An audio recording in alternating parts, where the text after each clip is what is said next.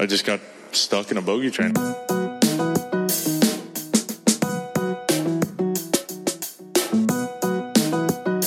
It's the one year anniversary. It's a hangover.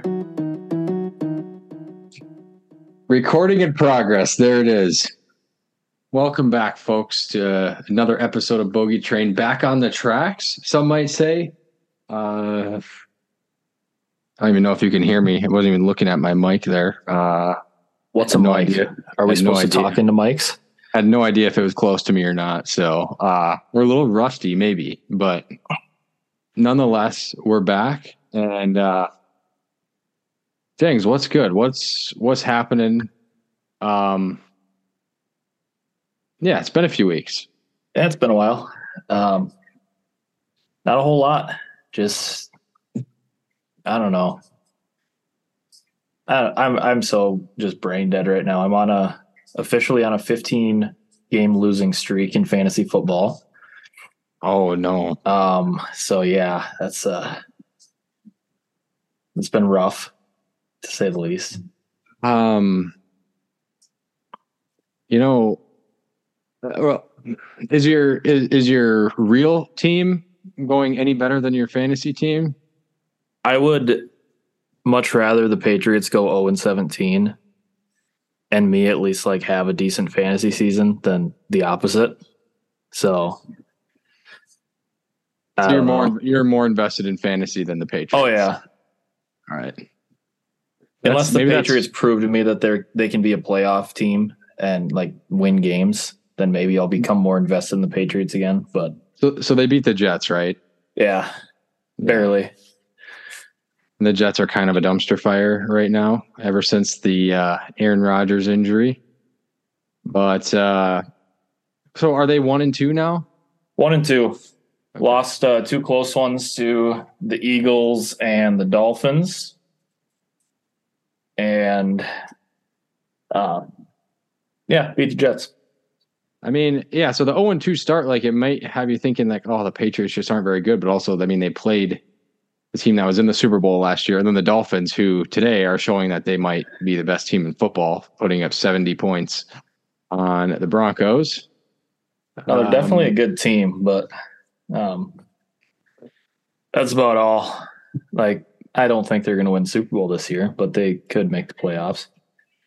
Are we talking about Patriots or Dolphins? Yeah, Patriots. No, Dolphins are Dolphins are scary. yeah. Um, It's my any team my- that can put up 70 is uh, just scary. my uh, Vikings fandom is going about as badly this year as it was going well last year. Um, it's just, I think my, I think this shirt is cursed. Uh, it's a nice Viking shirt that I got for Christmas last year, and since that, they got destroyed at Green Bay in the second to last game last year. I mean, they beat Chicago, but apparently uh, that's not that hard to do. They lost in the playoff game, and now they've lost three straight to start the season. So, um, not great. Uh, they have the leading passer by yards in football, the leading receiver by yards, leading uh, sack getter in uh, Danielle Hunter, and they are 0 3. It's uh, I don't quite get it because you watch it and it's like, okay, this is actually a pretty good team, but they refuse to win games. So um, I don't I don't know what to think about it. I, yeah, I mean, I don't think they're a much different team than they were last year. It was just that last year they were like 11 and 2 in one score games and 11 and 0 actually until the playoffs. yeah, and now they're 0 and 3 in one score games, right? Was last week a one? No, the Eagles wasn't a one score game, was it? It actually, yeah, it was. It Was it? Okay, so 0 and 3 in one score games. Yep. Uh, it, it didn't play as close as a one score game, but they they did end up cutting the deficit down to six, and then they tried an onside kick or something. Yeah. So they lost by six. I'm going to be uh, Uh, glancing behind me here just to check the Sunday night game every so Who- often. Who's even playing tonight? The Steelers and the Raiders. It's not really an important game at all. Um, you know, I have a potential chance to win fan- fantasy this week, but it's not likely. Um, but I don't have anyone in this game, so it's like not important to me at all. Um, in completely unrelated news to that, but very related and relevant to this podcast, uh, we just hit our one year anniversary for uh, the podcast making a comeback and being on podcast platforms. So, yeah, I think that deserves a little bit of celebration, don't you think? Yeah, that is uh it is our first birthday as a podcast. Um which is pretty crazy. That's like you would think if we went weekly that'd be 52 episodes, but we're at like 30. 37, 30, no, Yes. something like that, 37. Yeah, so so we've slacked off a little bit. we didn't even there. we didn't even open the episode with what episode it is. That's how. Yeah, it's been so long. We just forgot how to completely do the eps- the show. Let's see. I, I'm thinking it's 37, but I could be wrong. I think it might be 38 because I think two episodes No was way, even par. dude. Okay, well, this is how professional I am. I'm just now noticing that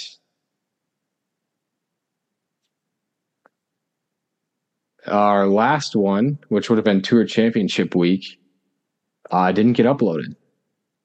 Really? oh, that's awesome. So I at this point, do I do I just do I just get rid of it, or do I or do I, I say send you it out just up, upload it as a prank. Just be like, oh yeah, we're gonna recap. We're gonna talk about the tour championship this week. Oh man, that's uh, that's tough that that happened. This is what we're doing live. I'm going to update the description on this one. Uh, See, our view, our listeners probably really do wonder what's going on because our last upload was uh, August second.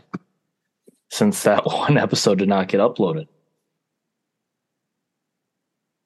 so yeah, that puts us. Where does that put us? That was that would have been thirty-seven. So this is episode thirty-eight.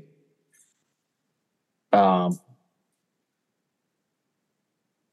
crazy. And I believe in that uh, Tour Championship preview podcast, you would have heard me talking about Viktor Hovland quite a bit. So yeah. I am doing this live on the air, updating this. Uh,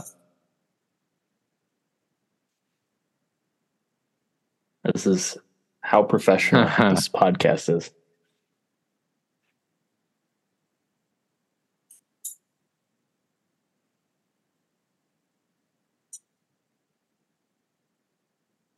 um,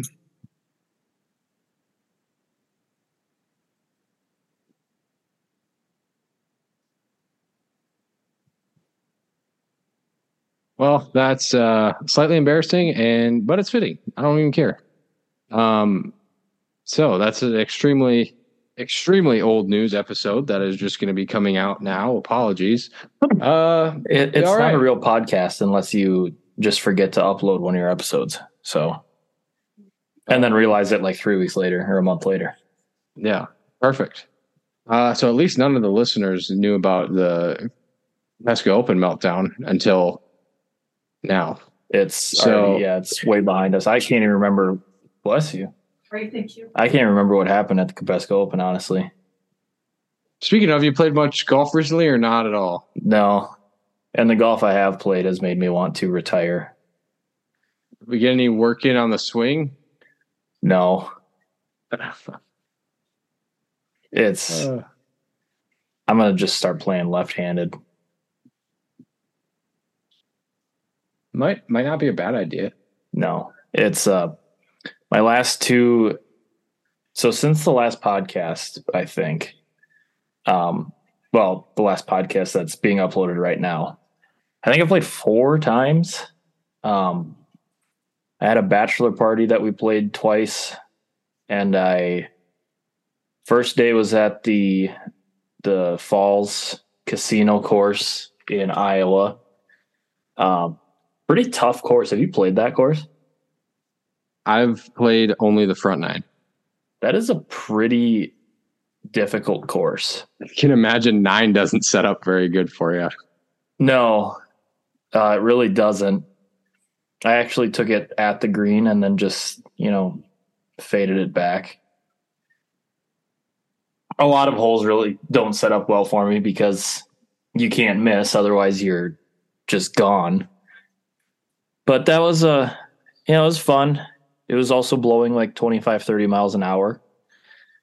And yeah. so that that made it pretty difficult, but I think I shot like an 83, 84, something like that. You know, it wasn't like great, but it could have been a lot worse. Um, and then we played Spring Creek down in Harrisburg, and I shot 71 that day. So had three straight birdies, almost made an ace. It's pretty nice. So yeah, that was that was uh back to back days that I did that. And then about a week and a half ago, I played my first nine holes since then. Shot 50. um, and then went and played this past Wednesday and shot 46 with I started out double double and then went par birdie quad. That's so that tough. was uh that, that was tough. Yeah. So yeah, that's that's the state of the golf game right now. It's uh not good. Really difficult to uh play golf when you just can't even make contact with the ball barely. Or like when I hit driver and I'm hitting it dead center of the club face and then it's going like 230 and then 40 yards right, it's like, this is just stupid. Why am I even putting myself through this? Yeah, we got to we got to get it turned around.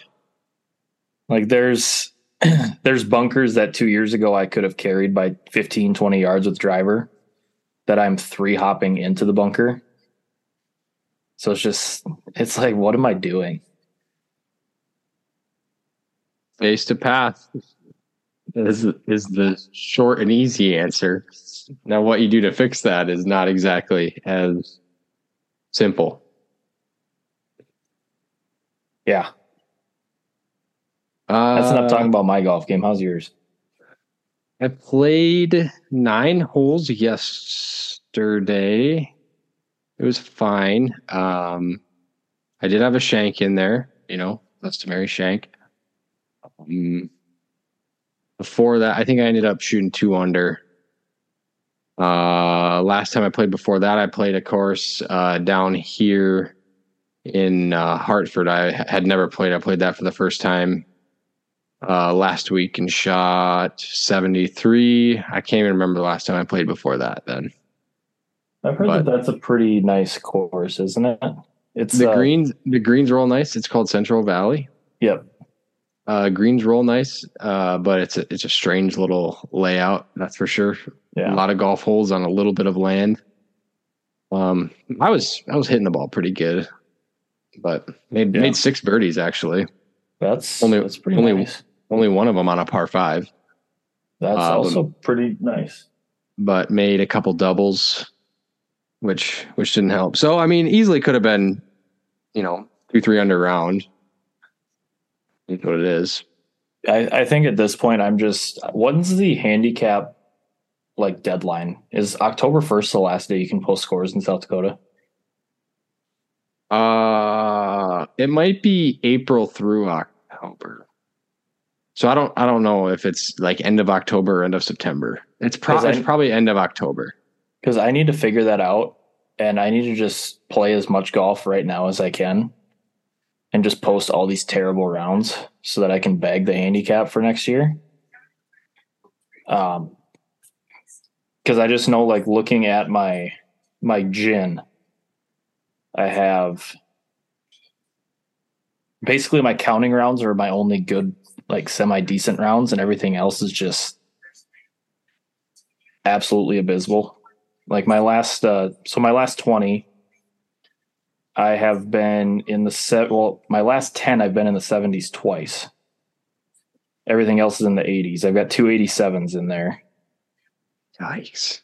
And then everything before that is in the 70s. And then there's one in the 60s.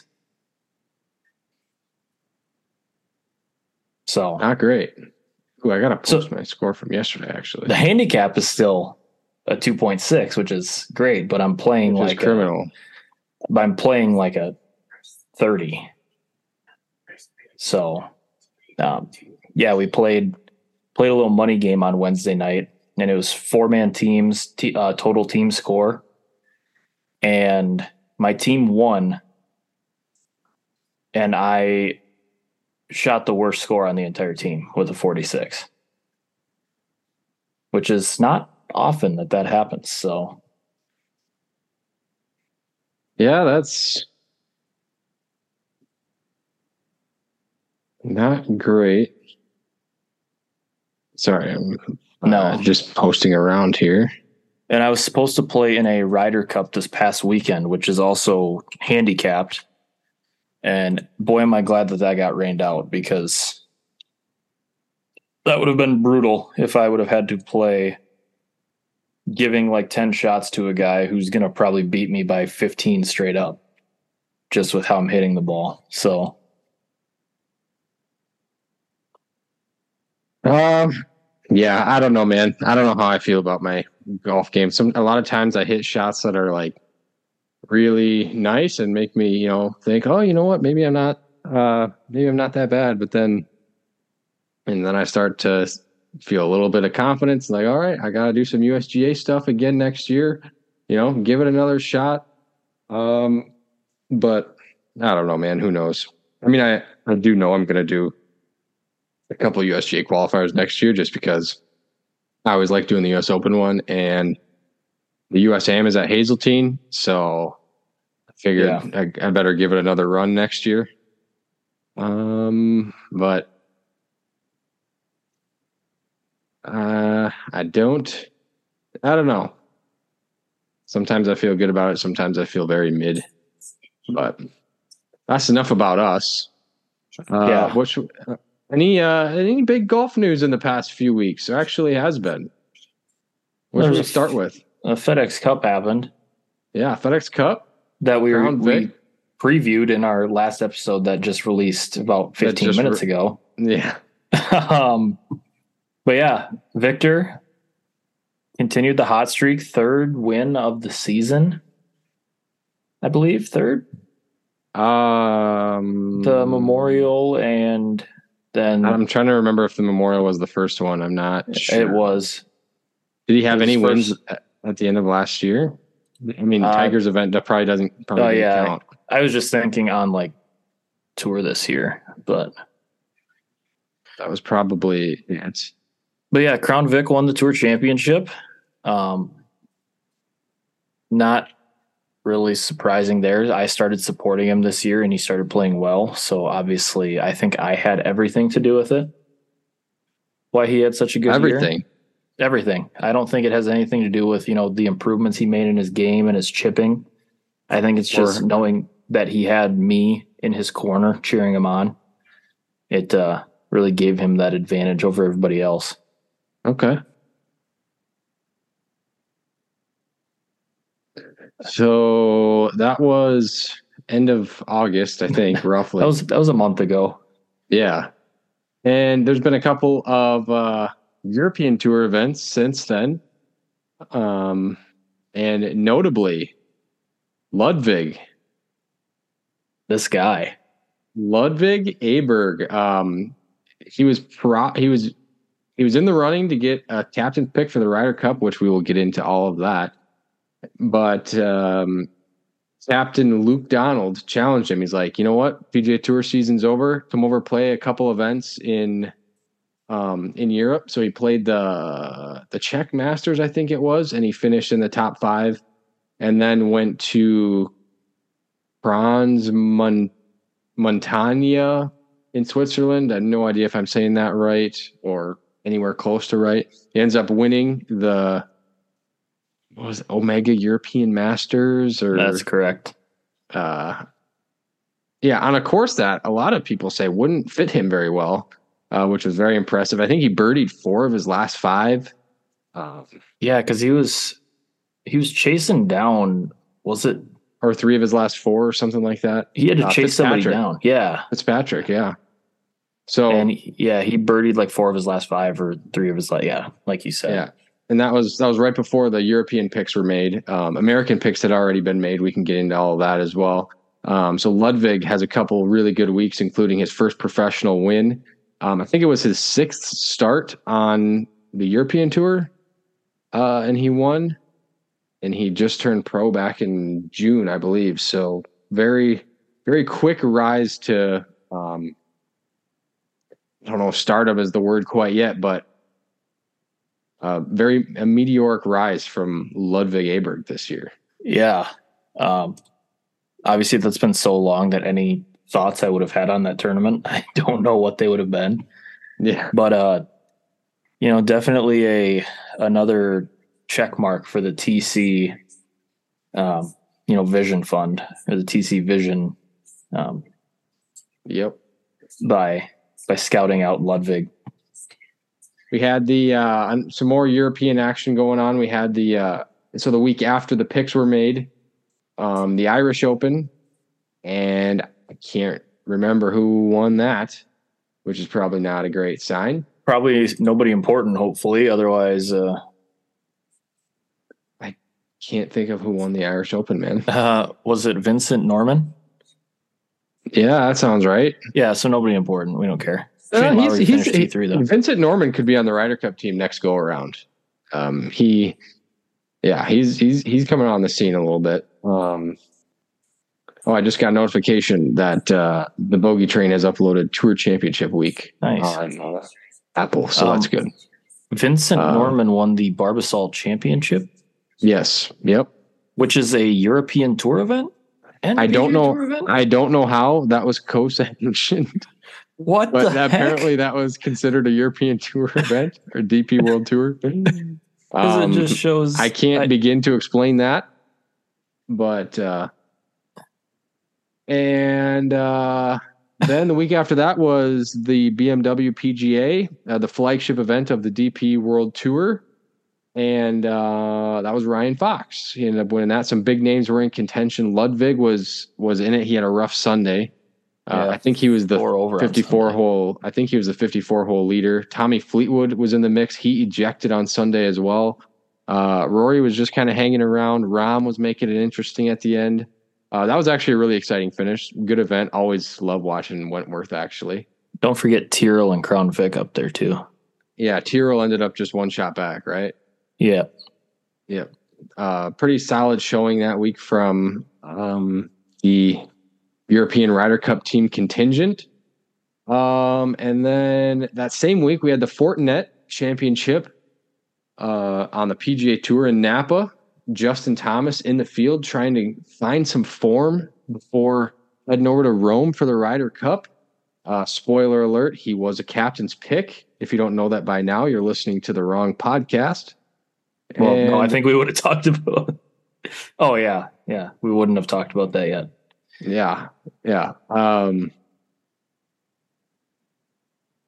so where was I going to go with that? Oh yeah, so JT was in the field. Um, I think was that it as far as Team USA goes. Max Homa, Max Homa was in the field. Max Homa was in the field. He had another good week. He was going for a three-peat there. Captain Zach Johnson was in the field, um, but no one played better than Sahith Theegala. And being a guy that's been on the This Sahith dude. hype train for a while, I just want to give you the floor. Um, we, you know, just have a minute to talk about Sahith here. I I think 2023 was just the year of you know my guys. Ricky gets a win, gets on the Ryder Cup team. Crown Spoiler. Vic. Oh yeah, spoiler alert, sorry. Crown Vic wins the tour championship, gets his first ever win in the United States, the contiguous 48. Uh, and then Sahith finally gets it done. Man, it's just a good year to be me unless it's my fantasy football team. Um, it was it was kind of questionable for a long time. You know, he had that really really good week last year at the WM Phoenix Open. And just cuz he's, you know, not maybe a huge name, you kind of have these guys who, you know, will contend a couple times and then you just never hear from them again. and you know Wesley Bryan is one of them, who is another one of my guys. Uh, and I wasn't sure if Sahith would be another one like that, but he he got the barstool bounce. Uh, he went on with Danny Rapp and did the either the nine at mine or the caddy, well, the one where he caddies. I don't remember which one, but uh, yeah, I think it was side gig he did. And then he comes on and he gets a dub. So shout out Sahith. Um, yeah, I love to see that. Um, I also, you know, just from the Netflix doc, like seeing content with his dad, except PGA Tour's milking it a little bit. They could maybe just bring it down a notch or two on the uh Sahith dad content as much as we love it. There's they're sort of milking it like the blocky situation from the PGA. Um the blocky thing is still getting milked. That's the thing. Yeah, we still have Blocky popping up in the news. We even have that in our in our golf news. Blocky made a albatross allegedly. We don't uh, need at, it at at his home course, Arroyo Trabuco. He also just won another PGA section event, which got him an invite to the American Express next spring. And so we're going to see Blocky, the tra- not the Travelers, but the Farmers Insurance as well. So we're going to see Blocky in two more PGA Tour events uh, come early next year.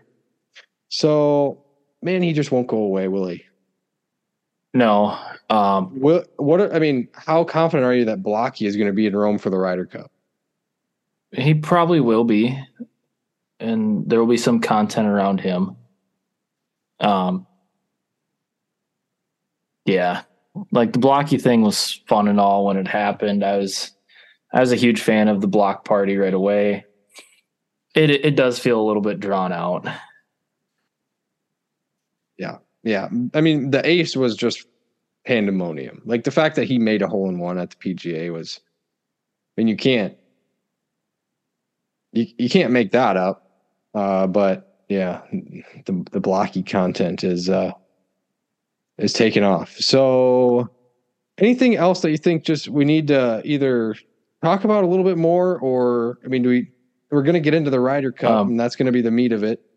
LIV Chicago was this weekend. My brother was there. Yes, he was. Notice that. Thoughts? Uh, thoughts on LIV Chicago? Thought, thoughts that your your brother who has been on this podcast was there. I mean, Uh, you're you're I don't uh, just get, getting some. We're just you know planting one, planting a source on the ground at a, at a live event. Um, the did uh, he make his way to the party hole at all? Well, he said he he said other than the party hole, there was very little people out there. That that was his description of the event. How He much said if- sorry, if you're- continue. He was just saying if you're not taking into account like the party hole, where I mean, obviously that's where they want a lot of people, but so other than that, the other holes all around the course, he said, really not not many people at all. That was kind of my sense. How much? Uh, how much do they have to pay for tickets for that? Like, what are those they charge for that stuff now? I don't know. Uh, he and his wife just had they spent the whole weekend in Chicago uh, for their first anniversary. They went to a Cubs game as well. They did some other stuff. So they the weekend they were going, they were like, "Well, LIV Chicago is going to be there, so we- let's why not watch Bubba Watson hit a few shots." Yeah, because who wouldn't want to watch Bubba Watson just slap it around? It's like watching me slap it around, but he's just better at it. So, yeah, Bryson wins. So uh, we're gonna we're gonna fire up the uh, Bryson Ryder Cup talk now for literally no reason. Um, Lovely. Uh, he already fired yeah. it up. Yeah, Did you see that? His quote. I didn't. Ah, I may have, but he's, he's like, oh, that that that he didn't even get a call or something. Yeah, he's like, there It's should like- have been some some guys from over here that got calls, but we didn't. And it's like, just shut up. Yeah, I I agree. I mean, they're they're acting as if like it wasn't extremely obvious that if they went to LIV, like not being able to play on Ryder Cup teams was a very distinct possibility. Yeah. Sort of the f around and find out. They're in the find out portion of that. Yeah, they're they're finding out what happens if they F around. And that whole deal, I'm like, that's what the money was supposed to be for, right? Like, it was so much money to where, like, missing out on some of that other stuff. That's kind of what it was supposed to cover for. That was my understanding. Yeah, I don't know. I don't know. Well, I mean, not that like that was specifically like, but you know, in in reality, sort of the the situation. Um, we touched on it very briefly. I just want to talk about Viktor Hovland again, just sort of so we can, excuse me, just the hot streak that he got on and how good the golf was that he was playing. Um, that 61 that he shot on Sunday at the BMW, we would have talked about that obviously in the podcast that we uploaded, um, you know, way back uh, 20 minutes ago. Um, just an all time heater there from Vic. And then, you know, continues. So he started, he didn't start with the lead at the tour championship. He started in second, I believe. I I believe think, so. I think, I think Scottie started in first. yeah, Scottie was Um, first. Scottie jumped out to a pretty big lead. It looked like he might run away with it, but again, second straight year, he he sort of um, he sort of loses it, loses his game a little bit at the Tour Championship, and Viktor just played amazing that week. I think he and Schauffele tied for first on the Shadow leaderboard, which is basically just the real, you know, non-handicapped yeah, um, the, scoring. The, I the gross event. Yes. Uh, I think he Um, and Schauffele tied, which doesn't yes, surprise me at all they did. because Xander Schauffele absolutely owns East Lake. He Yep. plays well there every single year. So, from what I can find here, just kind of scrolling through the shadow leaderboard, they both shot 261 for the week. Um, Wyndham Clark shot 268. Collin Morikawa, Sam Burns both were 270. Cantlay was a 271. Uh, Adam Schenk was a 271. Sepp Straka was a 271. And that's about as far as I'll go. Unless there's someone specific that you want to know what they shot. But Not really. Scottie shot Disappointing. 279. One under. Yep. Um, disappointing playoffs overall from Rickie. I thought. Um, Uh, yeah. he didn't. He didn't didn't do much at uh, Memphis. He had a really hot start uh, in Chicago for the BMW first couple of rounds, but then kind of fell apart the last two days, and then just didn't do much at Tour Championship. Uh, really hasn't had much form at all since his win, which is a little bit concerning. Um, but should we just get right into the Ryder Cup? Or you got anything else? I got nothing else. All right. So who um we can just start with the uh captain's picks. Well Oh, uh, team US team USA went first, so we can just go with team USA, just go all the way down uh full roster. All right. I don't have, I don't know which ones were auto, which ones were captain's picks. So I'm just going to go in the order Our- that they gave them here. I think we I can can start with, we can start with the auto auto qualifiers. So Well, uh Do you know of who they are? points, Yeah. Um okay. Scottie Yep. led in points by a lot, I think. Um, and then I know Wyndham Clark and Brian Harman were auto qualifiers due to their major wins. Um, uh, Xander Schauffele, Patrick Cantlay, and then Max Homa snuck in with that uh, last spot just in the last um, the last week of qualifying. Uh, Yeah. Jumped ahead of Brooks Koepka. So, uh, so those were the six auto qualifiers, and then uh, Captain Zach announced his picks on an extremely awkward uh, Zoom interview. I don't know if you watched that at all. I did not. I actually watched it live that day. It was it was a cringe fest, that's for sure. The Zoom Um, interview was. Just the whole the whole live broadcast of the Go Crushers, baby. I think they got a dub today. They did. um, so did this guy. So I had to throw him up there. Um, Second of the year. Yeah, the whole the whole live broadcast of the captain's picks was just a tough scene from the Oh. Ryder Cup, Captain Zach, uh, the PGA as an organization. It was just, it's like you've got two years to prepare for this, and that's like that's your Your big plan. yeah. The, just if you'd watch like the U.S. versus like how Team Europe announced their captain's picks, like I watched both of them live. It was Team Europe just did it so much better. The presentation and like the pageantry of all of it was so much better. Uh, anyway, uh, do you want to list off the captain's picks for Team USA? Yeah, captain's picks. You had. Um, well, I'll start with the obvious one. Jordan Spieth. was a pretty obvious one that he was going to get picked, as was Brooks Koepka. Those were two two of the pretty obvious ones. Um, man, now I'm trying to think. Well, Sam Burns was captain's pick as well. We've briefly talked about him already. Rickie was a captain's pick. Um, who am I missing besides like the obvious one? Uh, did you Was say Xander? Collin? Collin Oh, Morikawa? Oh, Collin was the captain's pick. Yeah, Collin Morikawa, captain's pick, um, and then JT. Yeah, so Spieth, Burns, uh, Morikawa, Koepka, Fowler, JT, right? Yep. So overall, your thoughts on those captains picks? Um, overall, I think that's what kind of everybody expected. Like even we had talked about, um, you know, that's probably who it's going to be was those six. I think it's definitely the the safe option. I I'm going to kind of stand by what I said earlier though that I I get that JT is JT and he did start showing a little bit of form there really really late. But I do think Keegan may have deserved a spot this year. Um, so yeah, that's that's kind of my take on it. Overall, though, I, I think it's a solid team. So do you think JT is the most surprising pick? I I don't think it's surprising. No, um, I would say if they if I wanted Keegan to be in it, I would think that the one would be replaced would probably end up being Rickie. I think Sam Burns is probably going to be more of a lock Really? than Rickie would be. Wow. So, but I, I I I probably disagree with that.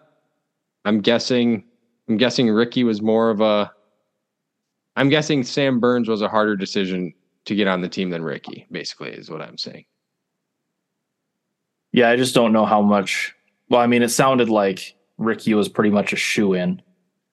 Um, like even in the days leading up to the announcements, it sounded like, you know, JT was a lock, Collin was a lock, Brooks was a lock, Rickie was a lock, Mhm. uh, Spieth was a lock, and so it was just kind of like, you know, Burns or Keegan is what Um, it was.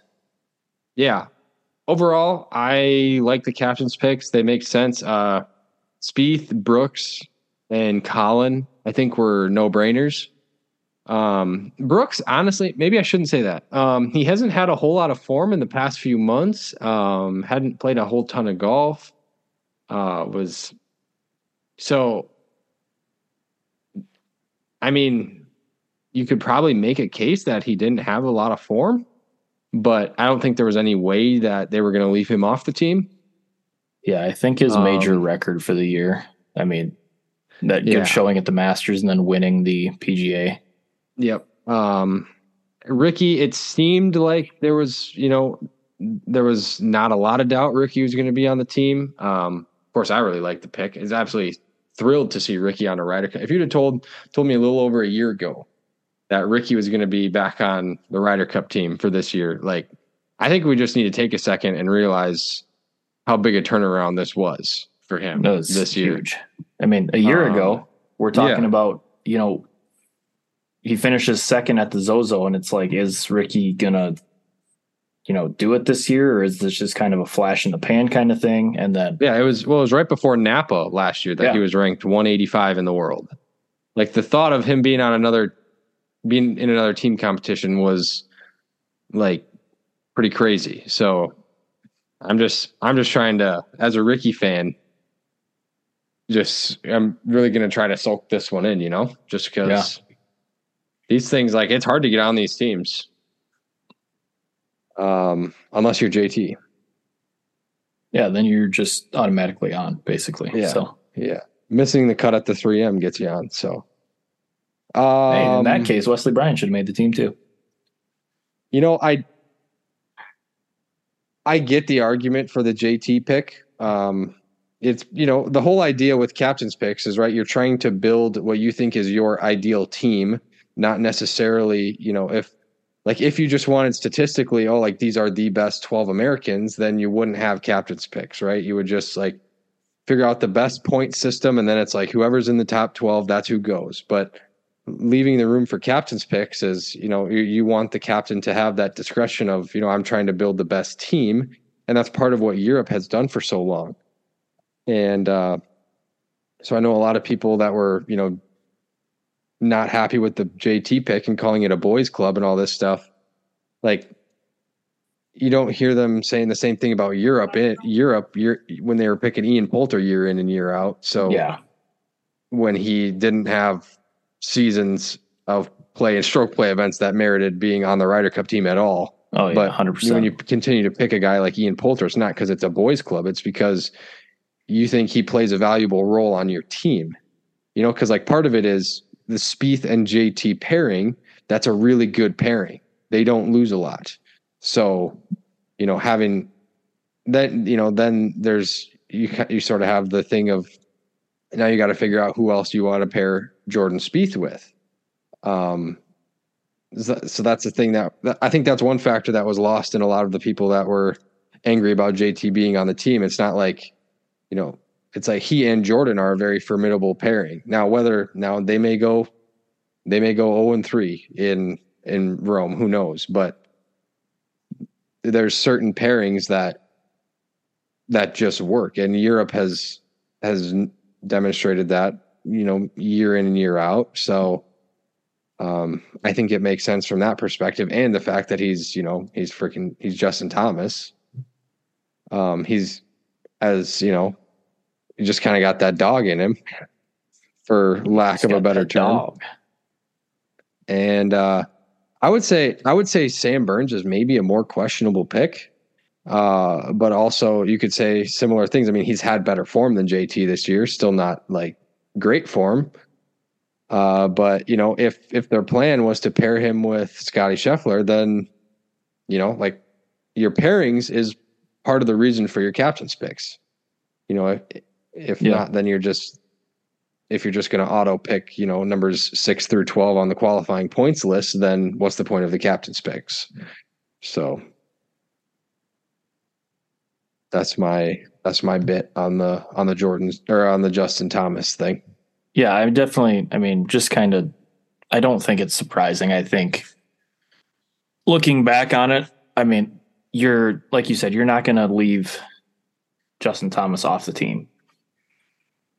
And that was one of the things that just really bugged me, like about Zach Johnson and the way he presented it, like in that press conference. You know, is just like people asking about JT and like his answers were just basically like, you don't you don't leave Justin Thomas at home, and like, you know, his record speaks for itself and all this stuff. But like, you know, you could maybe make similar arguments for DJ. Like, Mm-hmm. it's that like I just wish they'd they'd be honest about like just just be honest like Zach just say you know what? Yeah it's no secret. He hasn't had his best form this year but we still think he plays a valuable role on this team in the team room. And uh you know just like just say we we have faith that he's gonna help us win. And that's all you have to say. You don't have to give Yeah. weird quotes that can also serve as an argument for other players that you didn't put on the team. Yeah, it's like the same thing as back with the uh, when all the guys were leaving for LIV, and they were like, "Oh yeah, you know, it's just a a good opportunity." It's like, no, dude, it's for the money. Like, feel free to tell us the exact reason you put JT on the team. It's it's because he fits in with Jordan. Mhm. It's because he's got good history. That's all you got to say. Yeah, and you know, I mean, you you you could say like, say he picked Dustin Johnson. Now you could say the exact same thing. You just don't leave Dustin Johnson at home. Yeah, You could say that. So, I mean, you, it, I mean, arguably, you could say Dustin Johnson has been a better player than Justin Thomas this year, and he went five and zero at the last Ryder Cup. So, you know, you, you just like just give a little more honest answer about like, well, you know, there's a specific role that that JT plays within this team, you know, in the team room and that that sort of thing. So, I think Zach Johnson's like messaging and stuff has been pretty bad. Uh, he, in these press conferences he has the personality of a graham cracker, and it's just like it's just like I don't I don't bemoan any of the captain's picks or any of the decisions that have been made so far, but it's just like the the phrasing he uses and like the like there was a point in the press conference when they asked about like course fit for the players and like when it comes to making captain's picks and making pairings, and he basically just said like, "Well, you guys wouldn't understand it," and like stuff like it's just man, it's I don't know. He's he needs to be better at this. Yeah. Uh, but I mean, hopefully it goes well. Uh, it is officially Ryder Cup week. It is hard to believe. We went from our, our last podcast was Tour Championship week, and now it's Ryder Cup week. It's just we can just pretend it's 2016 when the Tour Championship was literally the week before the Ryder Cup. yeah, Um. So okay, now the players that were left off the team, the three biggest snubs. I mean, some people would say DJ's a snub. Um, probably Keegan Bradley, Cameron Young, and some would throw out Lucas Glover. Um, I know you mentioned Keegan already. Do you think he is the biggest quote unquote snub from this team? I think he's the biggest one.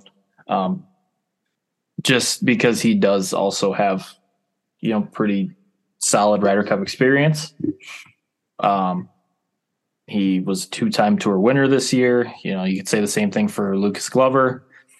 Uh, I just Lucas Glover doesn't give me that that USA vibe. Keegan is definitely a guy who could, you know, give you some fireworks during the during the week. mm-hmm.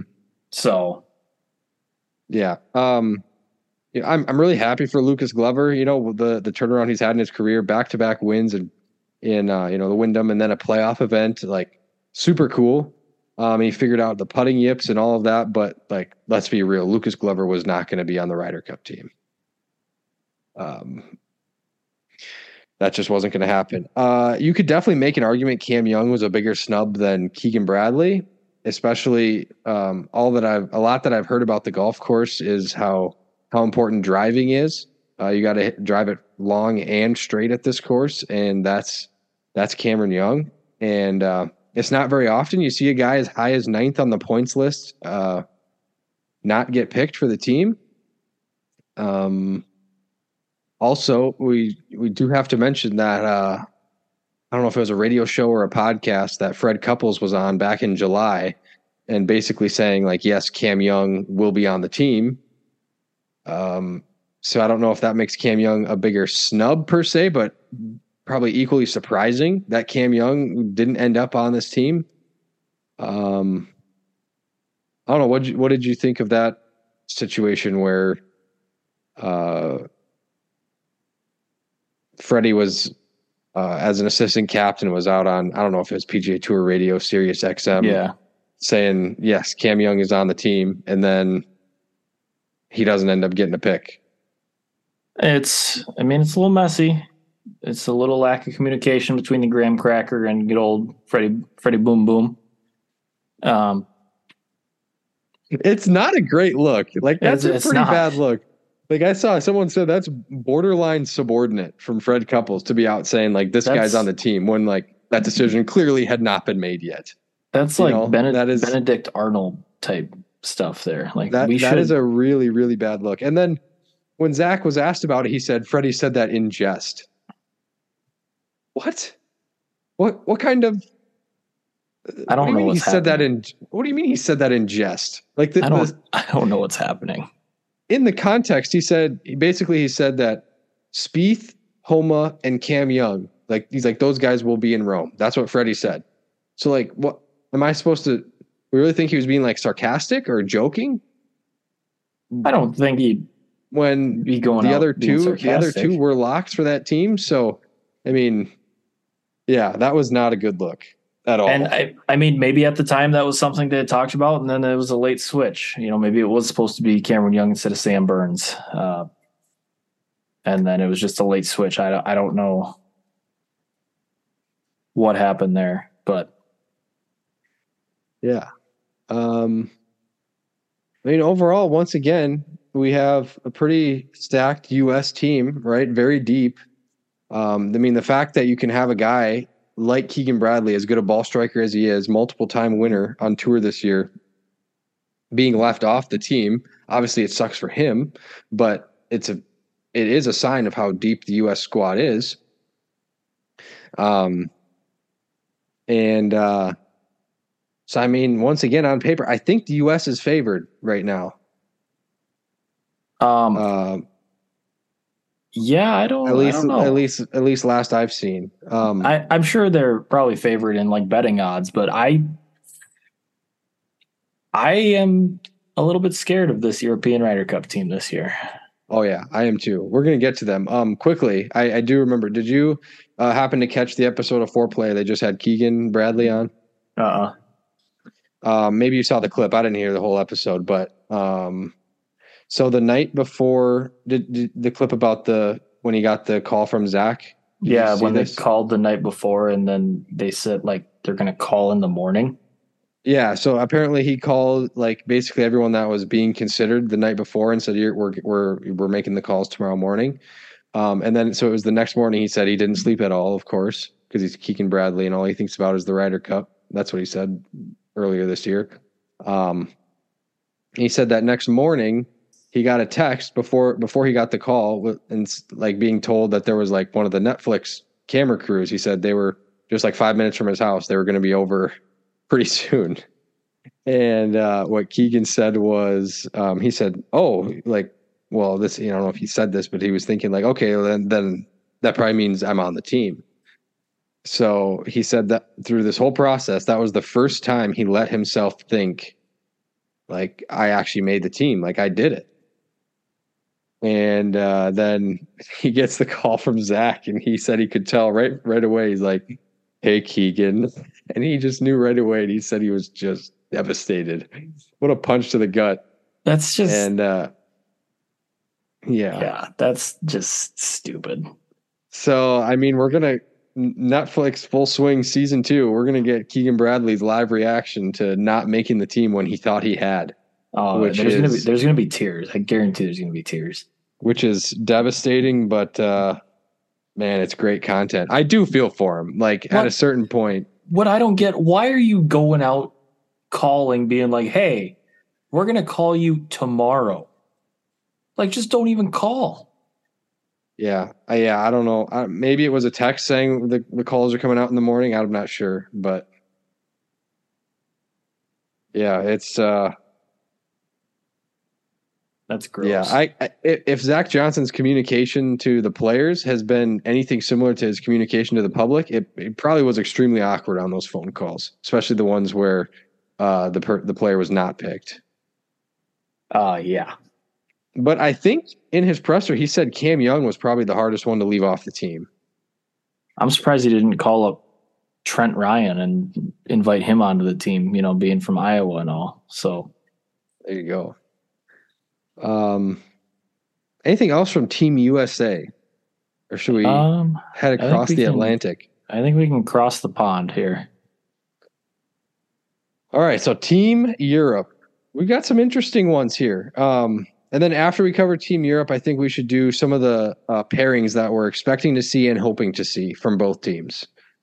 Um, so they do their points uh, qualifying process a little bit differently. They have a world points qualifier and European points. So basically, the you can get qualifying points on the European tour and on the PGA tour for them because uh, a lot of the best European players are playing the PGA Tour.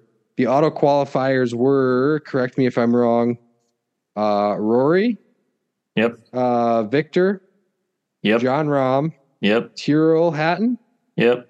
I think so. Um, one more, and then Bob McIntyre. I can't think of who. I think it was was it Matty Fitz? yeah, it might have been Fitz. It was either Fitz, maybe Højgaard. Did I say Viktor already? You said Viktor already. Because I know the I know who the picks were. Uh, why don't I just have this thing called the internet? Yeah, I, I was just deciding to look it up too. Um, so Rory, Rahm, Bob McIntyre, uh, Viktor, Tyrrell, and Matty Fitz. All right. So, um, should we just before we give thoughts on individual players, or we just let uh, say who the captains' picks were? I guess. Yeah, let's just go through the captain's picks. Um, you You had to Tommy, off? Tommy Fleetwood, Sepp Obvious. Straka, Justin Rose, Shane Lowry, uh, Nicolai Højgaard, and then the aforementioned Ludvig. Ludvig. Uh, your think- thoughts on those captain's picks? I think you know going with Ludvig, he's going to become one of those guys where you know there's there's Tiger goes by one name. There's Rory. Yeah, I think Ludvig's going to be the next one namer. I think he's already there, man. I, I, like I- he's not going to go by Ludvig. Aber, he's going to be just Ludvig. I've heard different ways on how his last name is actually supposed to be pronounced, like in Swedish. Is that a language? Swedish. Yes, that's his Um, language. and it is like, I'm I'm glad he allows people to call him Aberg. That's all I'll say. Is it is it that bad? I've heard, I've heard Obre, Oh my! But that's from that's from Jamie Weir. So who knows if that's right? But it, Okay, it's like I, I'm watching a video right now of him pronouncing his last name. So I'm gonna. All right, we got a 15 second ad, so we'll okay, wait for that one. no free ads. It's Dis, it's the Disney ESPN Hulu bundle. Okay, I just said no free ads.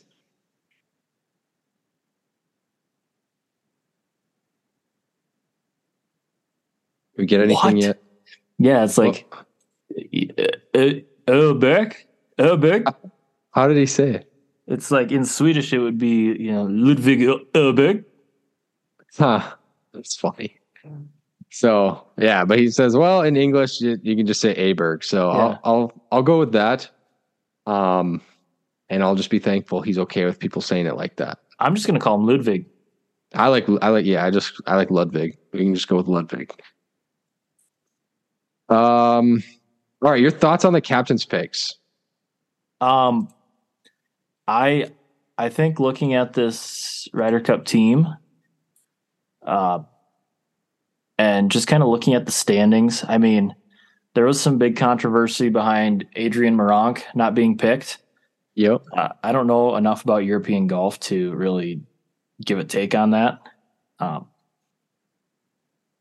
I don't think I'm really surprised, uh, especially if you look at the the world points standings. I mean, Fleetwood, Straka, Lowry, and Rose were all the next four on the world standings. So, I mean, that's that's ten of your twelve guys there. Uh, Meronk was the next guy.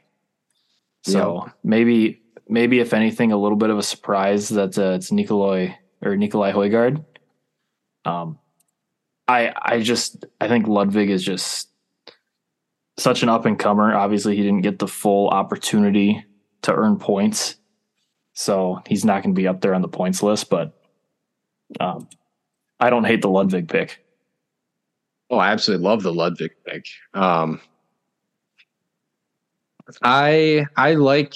Here's the problem: Adrian Meronk should probably be on that team, but the person he should be on the team over is Bob McIntyre, but he qualified on points.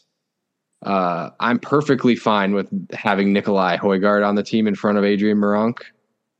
Um, he has a higher ceiling and is more likely to play in a lot of Ryder Cups. So it makes sense to start getting some experience under his belt, I think.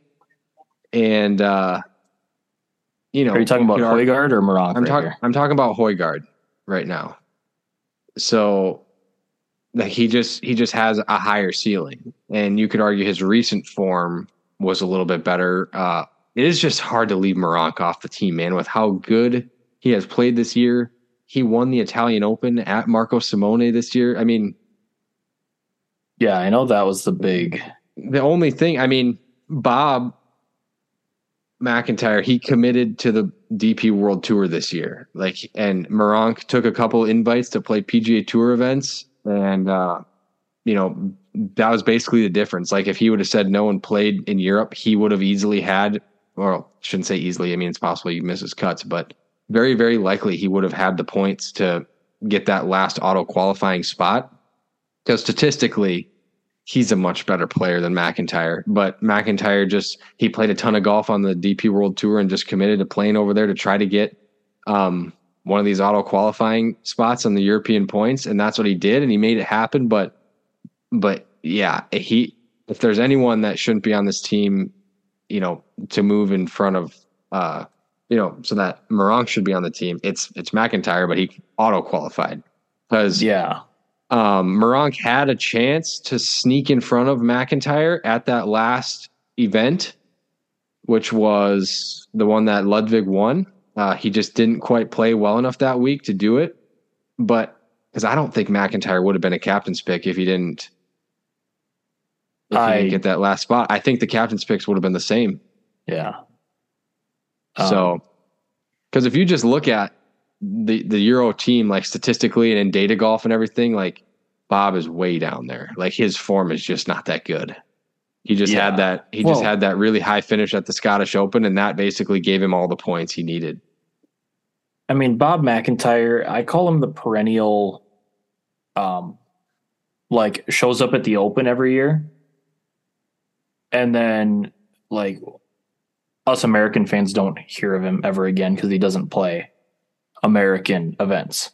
Um, And partly And- because he's like not good enough. Like I don't think. yeah, yeah. I. I mean that's that's harsh, but you know. He's so just looking at his major record, he's played uh, the U.S. majors ten times, eight times. He's only missed one cut. He's finished ti- tied twelve and tied twenty third at the Masters in his two appearances. So he has played uh played all he's just right. very. He's just very hot and cold. Yeah. Um, and he is also so he's got two European Tour wins. His last one was in 2022, and it was at Marco Simone. I mean, frankly, he should have So- won his home open this year. Rory absolutely He- stole yeah, that from him. Rory with the highway robbery. birdieing the last two holes into the wind. Um, But yeah, I so I mean, I don't know. Maybe I shouldn't be talking down to Bob because I mean he did play really well at the Scottish Open, but that is one event. Like his sustained form other than that event isn't that great. yeah, and he he shot a 64 September 2022. Shot a 64 to tie Matt Fitzpatrick at Marco Simone, and then beat him in a playoff. Um, But- but yeah, his come on, I don't okay. His last Yeah. performances, he had fourth place at the Czech Masters. Uh, yeah, it's just I don't know.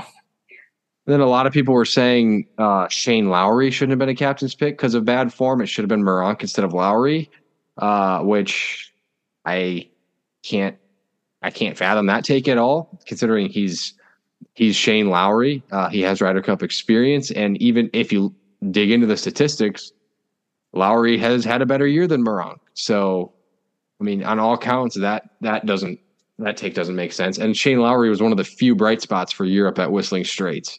Yeah, I I definitely agree with your take that if if anyone was going to be off this team, it's going to be Bob McIntyre. I mean, it's kind of the same for the United States. Like, if not for auto qualifiers, like I don't think Brian Harman should be on that team. Exactly. Um, One big week got him on the team. Same Yeah. with Bob. yeah, Yep. Yep. But Sorry to the the picks ma- the, fans out there. the picks the picks make sense, yeah, but I'm kind of with you. Your your sentiment that you uh that you had earlier that this is a scary European team. I I just I mean you have your your typical European team. I mean you got you've got Rory and Rahm, who even if they're playing bad are still really really good. Yeah. Uh, you've got Viktor who has been playing Viktor. really really good golf this year.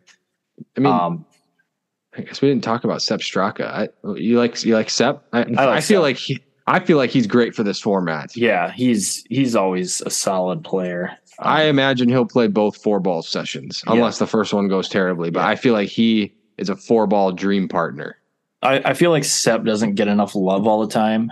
Um, like he he doesn't get a crap ton of tour wins, but like he's always up there on the leaderboard. It feels like even if he's not getting he, wins. he has improved his consistency this year, and uh, I I I actually I feel like he's going to have a really good Ryder Cup. yeah.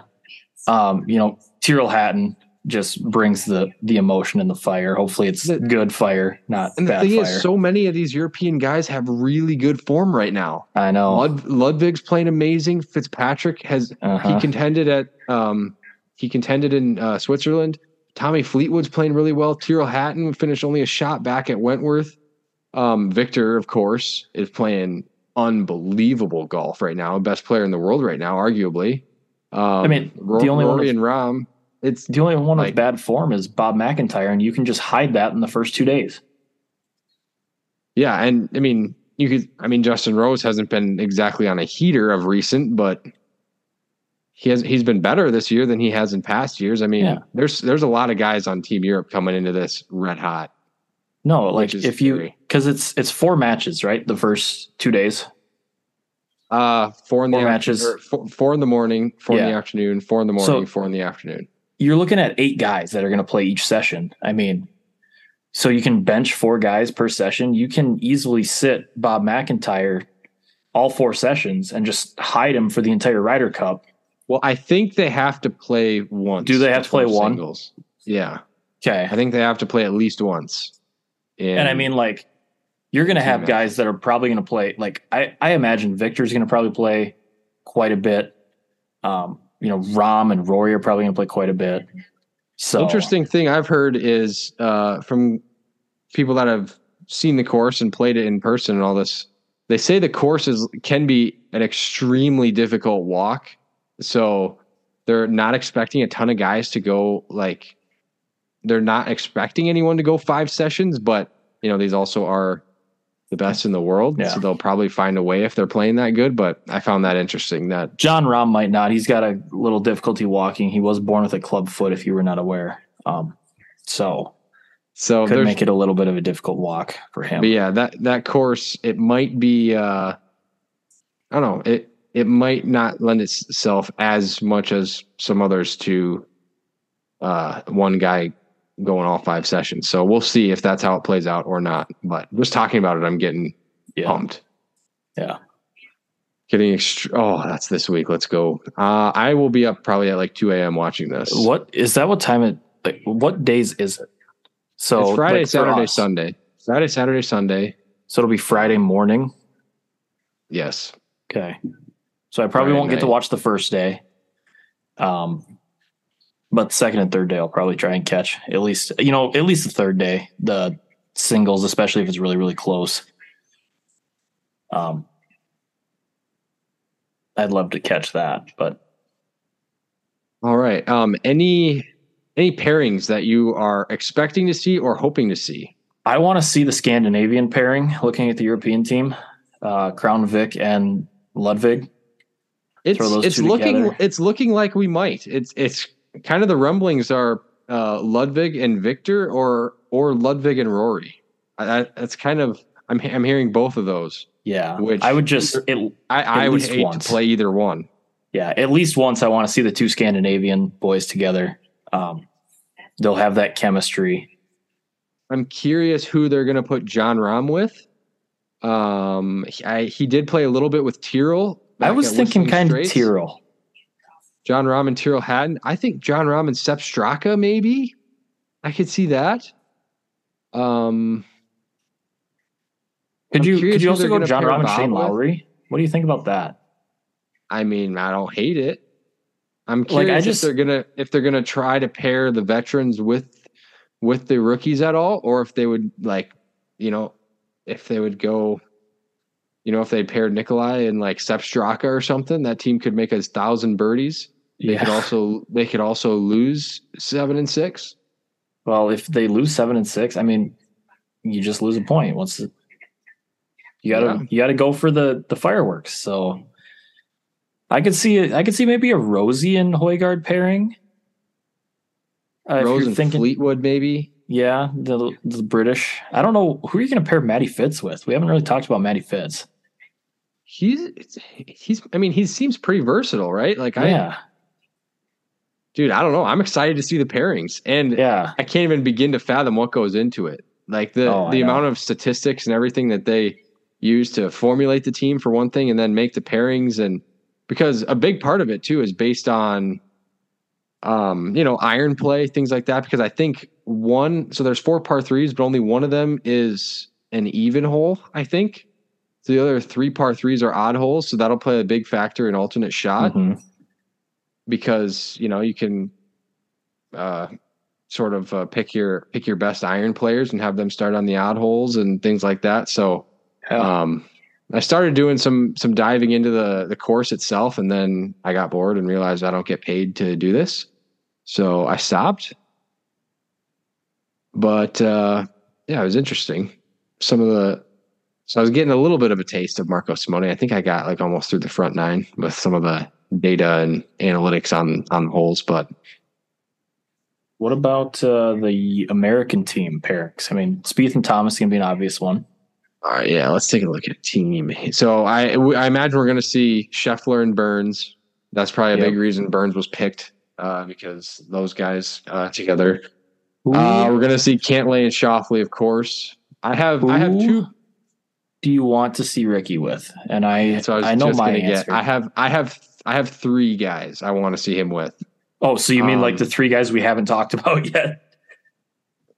Uh, maybe I, I- I think my number one, I want to see Rickie and Wyndham.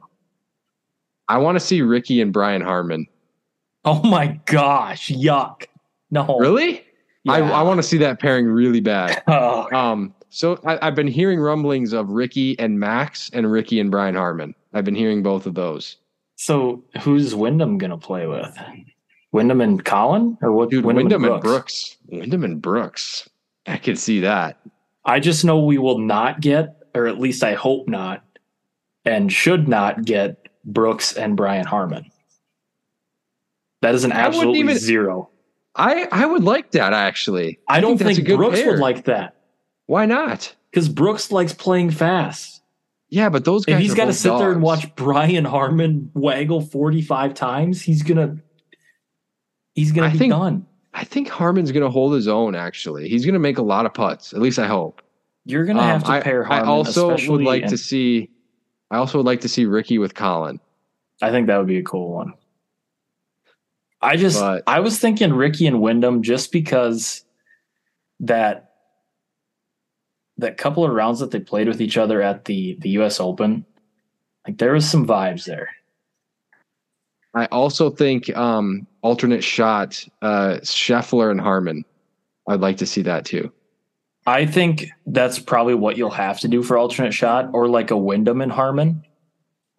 You're gonna have to get Harman a a big hitter for alternate shot. I feel like I don't know how long the course is. I guess, but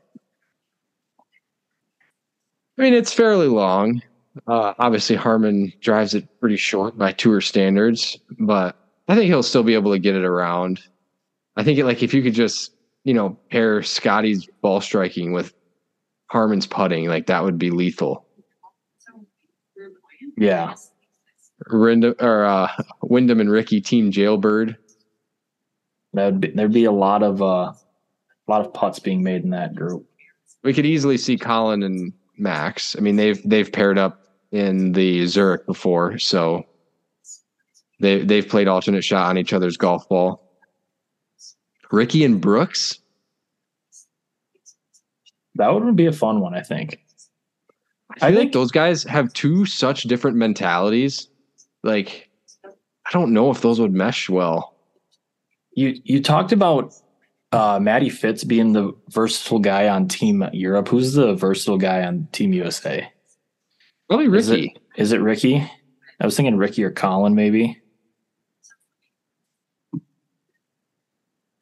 mean, like any of these guys. I mean, I think I think you'll see. I think you'll see Wyndham, Clark, and Brooks. I think that would be a But- dog. And I have no, I have no reason for these predictions. I'm just, this is totally It's my just- gut. Yeah, and it's just kind of stuff I want to see. Like, Just talking about the pairings, dude, gets me, dude. This is, I'm so excited for this. like Wyndham and Brooks would both bring kind of that cocky swagger. Any chance you see uh Rickie and JT team up again? Um, depends on how good the Spieth and JT pairing goes. yeah, that's Is is the course gonna is the course gonna set up well for the Jordan Spieth experience um of spray it wherever the heck you want and no, not really. I mean, the rough is going to be very thick. Um, yeah, I don't know. I don't know about that. Basically, the Jordan Spieth experience and the Sahith experience are like Spider-Man, One and the at Each same. other. yeah. Um, Spider-Man also, meme. are there any holes that have like a really steep 90 degree 90 degree bank right next to one of the greens that uh, Jordan Spieth could hit it on and then hit a really spectacular shot and almost run into Uh, Lake Michigan? no, I don't think so. Uh, this time it might be the Mediterranean. No, I don't think so. I think we're pretty landlocked. It's a shame. That's where Jordan Spieth plays his best. Yeah, I don't know. I'm a Um, so yeah, it makes me. It does make you wonder, like, if these teams have to revise their points systems a little bit because the fact that Brian Harman, like a guy like Brian Harman, can have one good week and be an auto qualifier is a little bit concerning. Yeah. Um, like and how the fact that Bob McIntyre qualified for the European team, but I also get it because they want like having a European part of the points list uh, makes it an incentive for players to play more on that tour. So I totally get why they have it, and it rewards playing over there. So, but I mean, you just it, it you simply you'd rather have Meronk on the team than McIntyre. I think. I agree. So, um, it's been 30 years since the U.S. won on European soil, and uh, was listening to uh, No Laying Up recently, and they had a whole episode where they were just going over the last four Ryder Cups that were in Europe and just sort of all of the nonsense that went wrong for Team USA. And uh, I don't know if you, you probably didn't catch that one, did you? No, I have not been a big big on my podcast lately. It was just like the dysfunction on Team USA in uh, 2018 and 2014. Well, you could even throw 2010 in there. Was just is is just pretty comical actually. Um 2014 stands out among the rest. Just the fact that Tom Watson basically the contrast in how Tom Watson made his decisions versus how the European team, specifically Captain uh, Paul McGinley, made his decisions was night and day. Uh, Watson basically had almost no reasoning for his decisions. They were basically gut feelings. Uh, he would send out a guy. He would send out a two guys as a team play an alternate shot, and they hadn't even practiced with each other's golf balls. Like in the whole week, they weren't planning on playing with each other. Um, and meanwhile, you had McGinley, who was like prepping for months for what to do with having Victor Dubuisson on the team because he was qualifying on points, but you know didn't really have relationships with any of the other guys. Was kind of a lone wolf. Like uh, McGinley went on like multiple trips around the world to spend some time with him at different European tour stops, and um, basically designated uh, Graham McDowell as the guy to as the guy to pair with him. Um, it was it was fascinating listening to you know a lot of that basically the the failures from team usa a lot of the stuff that happened in 2018 is just hilarious. Uh, patrick reed you know basically as soon as the ryder cup is over talking to reporters about what he think what he thinks went wrong and all the bad decisions that were made and all the other guys on the team were basically reading this news story on the plane back about all this stuff patrick reed said. Um yeah it was it's uh crazy crazy like all the all the stuff that has gone wrong but You when you mentioned Victor Dubuisson, you brought just something back. And I had to just go Google Victor Dubuisson. he and Graham McDowell uh, beat Jimmy Walker and Rickie Fowler five and four in the Saturday afternoon matches. Um, but for some reason, Captain Watson put Fowler and Walker out in every single session. So, yeah, they were. Uh, yeah, so they were. They were understandably they were a little bit gassed, right? They played Friday morning and afternoon, and then Saturday morning, and then also Saturday afternoon. Captain Watson put them out again, and uh, they halved their first three matches, and then that match they they lost five and four, and uh, when asked about it afterwards, saying, uh, like, you know, would you reevaluate your decision to send those guys out again, given, you know, the fatigue that they had played every session? Tom Watson puts the blame on the players. He said, well, I don't know. I thought they could handle it. So, Oh. Um, yeah. Just looking back, you know, kind of talking about the US and their chances in Europe. You said it's been how long since they won in Europe? Like 30, 40 years? 30 years, 1993. Um, so since 2000. Just for reference, Ray Floyd was on that team. He is now 81 years Oh, old. cheapers. Since 2000, the most points that the U.S. has uh, scored in Europe is 13 and a half. That was in 2010. 2010 But was in- actually a great Ryder Cup. In all the other ones, so in 2018, close. they scored 10 and a half. 2014, they scored 11 and a half. Um, Not good. 20 or 2006, they scored nine and a half. 2002, they scored 12 and a half. Um, we do have They're- a nice little, nice little advantage here that we only score 14 instead of 14 and a half being the current cup holders. Especially after the Solheim Cup today. I'm not a fan of that rule. Um, I don't know if you saw that at all. I saw that Solheim as a tie. Yeah. kind of crazy. Uh, it's just, it's just it's just wild to see like Team Europe celebrating and like doing the whole thing like, and all the stories are like, oh yeah, Team Europe won and Team US lost, but it's like no, they actually tied. They both Yeah. had 14 points, but then Europe gets Yeah, to celebrate as if they Tie won. goes to the defender. Yeah, I don't know about that. I don't know about that. Um, what would you, but anyway. what's, what's a better scenario? Like, do you play a playoff? What do you do? That'd be wild. Captain selects one player to go off in a sudden death playoff. Can you imagine? No, I think they should do a, what they would do in like a member guest. That you do a shootout. So you take them out to 150 yards on the last hole, have them all turn around, and then one by one they hit shots, and whoever hits it the closest wins it for their team.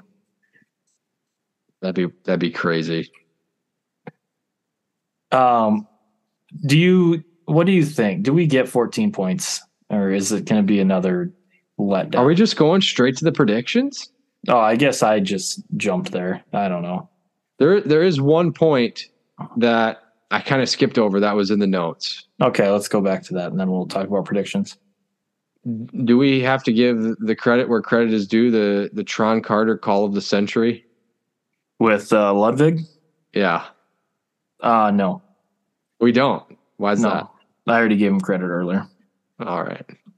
I mean, I, th- I thought we did have to uh, at least mention it. This was this goes back to I think the the wrap up pod from no laying up after the Europeans got their. Uh, I'm trying to think of a uh, clean way to say this. Their butts Lost kicked. lost very easily to uh, Team USA back at Whistling Straits in 2021. This, I think this was I didn't.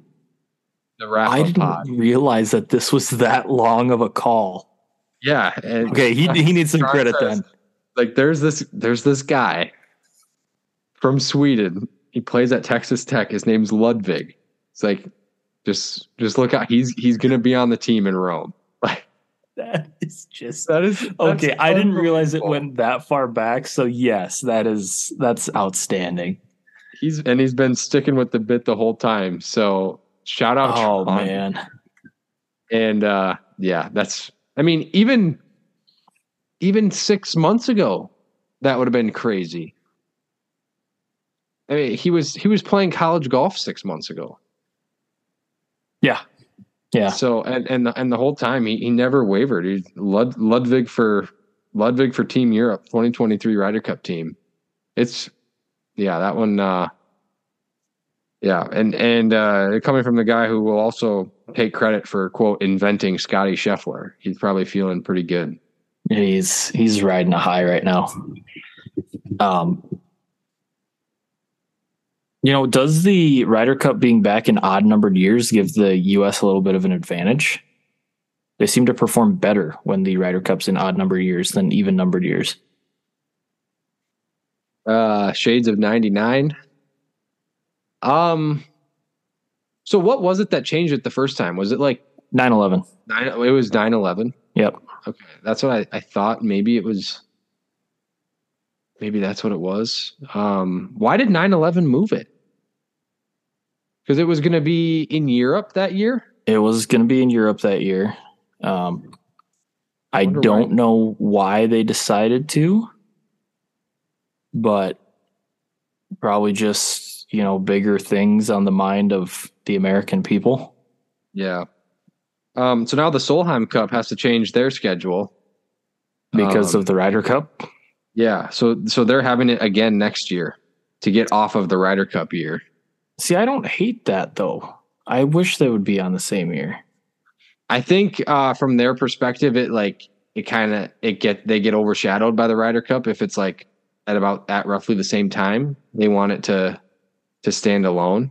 Do we also just merge them and just do like No, a men's and women's Ryder Cup together? I say I say no. I think it's I think that hurts the product of all involved. To be honest, but actually, the Solheim Cup was was pretty dramatic TV. I I was thoroughly enjoying watching it this morning. I was glad that uh, Danielle Kang finally got her finally got her clubs after a while. Yeah. Um, yeah. Some of those. I, I did want US the US to win this morning. I was rooting for them. Uh, Nelly needs to address her putter situation. Her, the putting was was rough this week, and uh, I didn't like the way Lexi Thompson handled that question from the reporter about their her shanked chip shot. Uh, I'm sure you saw that. Maybe. Uh, I the shanked chip shot or the the interview. the way uh, when she was asked the question in the presser. No, I didn't see that. So this was uh, I don't know the actual situation of the match. I think it was yesterday. Um, they were on the 18th hole and she ended up shanking a chip. Uh, it said, I, I mean, it so it ended up costing them a half point. I don't know if they went from winning the match to having it or having it to losing it. I should probably know that, but either way. In the press conference after the matches, a reporter was just like, you know, what happened on that shot? Like, take us through it. And she's just like, I don't have to comment on that. You know, she's just said, she's like, I don't have to answer that question. And then, and then uh, Stacy Lewis, who's the captain, like she, like a few seconds after that, she's like, it's a terrible question. It's like, um, I think it's a fair question asking her about what happened on that very pivotal shot. You Yeah. know, and then so a lot of people didn't like that. And then you got Jessica Korda going off on Twitter saying, "Well, why are people roasting Lexi for shanking a chip shot? They'd never played in this pressure." But it's like, no, people aren't roasting her for shanking the chip. People are roasting her for how she responded to the question, as if like it's completely out of bounds to ask what happened on that shot. Yeah, So I that uh, wasn't a, that wasn't a good look. It kind of turned me off to Team USA, but I still was cheering for him today. I'm continuing my Victor Dubuisson deep dive by watching his shot from the cactus at the match play. Yeah, that was, that was wild. Rest in peace to when the match play was at the well. Rest in peace to the match play first of all. Yeah. But Did second like of all, it was in in- Arizona? Yeah, I loved it. That one year that it snowed, that was sick. I don't like uh, Austin Country Club. At least we don't have to go back there. I know. Thank the The- It, was like one or two years it was Goodness. at, uh, or one year. One year it was at TPC Harding Park. That was kind of fun. But I, I I liked it when it was at in Arizona. I think Where was it Maybe was that what it was? Yeah, I don't I don't know if that was the name of the course, but It was in Tucson, I believe, wasn't it? Yeah. Oh, I don't know. I'll do some research. We can continue talking about the Ryder Cup. so are we going uh, straight to predictions for the Ryder Cup? Predictions? Yeah. Um, what are your predictions? Well, I, I got to look up the the odds first. Yeah, that's a good point. You should look up the odds and let me know. So, okay. So the Team USA is minus 120. Team Europe is plus 125. So those odds, I would bet Europe all day. Yeah, Um, realize. Oh my gosh. I at least so this is what I'm betting, and mostly because it's what I'm hoping. I'm I really hope we get our first like actual close Ryder Cup since 2010. Uh, I think coming we down, will. coming coming down. Okay, 2012. I should say 2012 was close. Um, sorry, I forgot about that one. Um, 2012 was a really good finish. I want uh, yeah 2014 you know the last you know it was it was pretty that that was a pretty inevitable outcome for a while uh, 2016 was the same 2018 was the same 2020 was just the euros got the break speed off them so Yeah, the slaughter by the water. I got my shirt on to support. well you have your camera turned off so i, I can't see it uh, yeah, I have to charge my headphones. so anyway so but yeah i just want i just want a close Ryder cup that actually like comes down to the last few matches we haven't had that in a good decade so Yeah, I I definitely uh want a Ryder Cup that is like you said closer. Um you know, I'd like uh what I want to see is I want a what what would we have? 4 8 12 16 points through the first 4 rounds. I want a 9 7 Europe lead going into Ooh. Sunday singles, and then the US comes back and wins it 14 and a half, 13 and a half. Who do you think has the best record for Team USA? Who do I think has the best record? I'm gonna go with uh I'm gonna go with Ryder Cup rookie Wyndham Clark. I don't Wow. know why. All right. I don't know why. I just right. want to be bold. Okay. I'm kind of feeling uh the X the X factor, Schauffele. think- I, I think he's gonna have Four a good. Ryder Cup. Um anyone else on Team USA that you're expecting to have a big Ryder Cup? Uh, the usual, you know, JT will probably do JT things. Um, I besides that, like it, it'll just be, it'll be average. I'm hoping Rickie has a really good Ryder Cup to sort of uh to sort of to improve his Ryder Cup record. It's not great. Uh I don't know. According to Butch Harmon, he played. he made 14 birdies the other day at uh, Medalist, but that doesn't necessarily uh, translate to an away Ryder Cup in Rome. Yeah. Um, I want Cantlay. You know, nothing against Cantlay. Uh, and obviously he's on Team USA, but I want Cantlay to just go like zero and three. Well, then my prediction can't work. Cantlay loses. Schauffele also loses. Like I just I don't like Cantlay, so and it's it's hard I'm- to look at all these records because some of their Ryder Cup records are a little skewed if they played in 2021 just because of how big of a beatdown it actually was. my like wild card or question mark. Okay, okay. I want. I really am curious to see how Max Homa is going to play. Yep. He's only he's only played in a home Presidents Cup. Same with Sam Burns, but to less extent. Max Homa has had a lot better form this year. Um, Brooks Koepka is kind of my question mark. I'm very curious to see how he's going to play, um, and who he's going to play with. But his form hasn't been great over the last few months. But he's also Brooks Koepka, and I kind of want to just see him be Brooks Koepka. Yeah. Well, he's got the freedom flow going on, so Oh, I saw that him and Sam Burns. fresh mullet. Yeah. Uh, Team Europe. Any? What do you think? Bob McIntyre plays two matches, goes zero and two.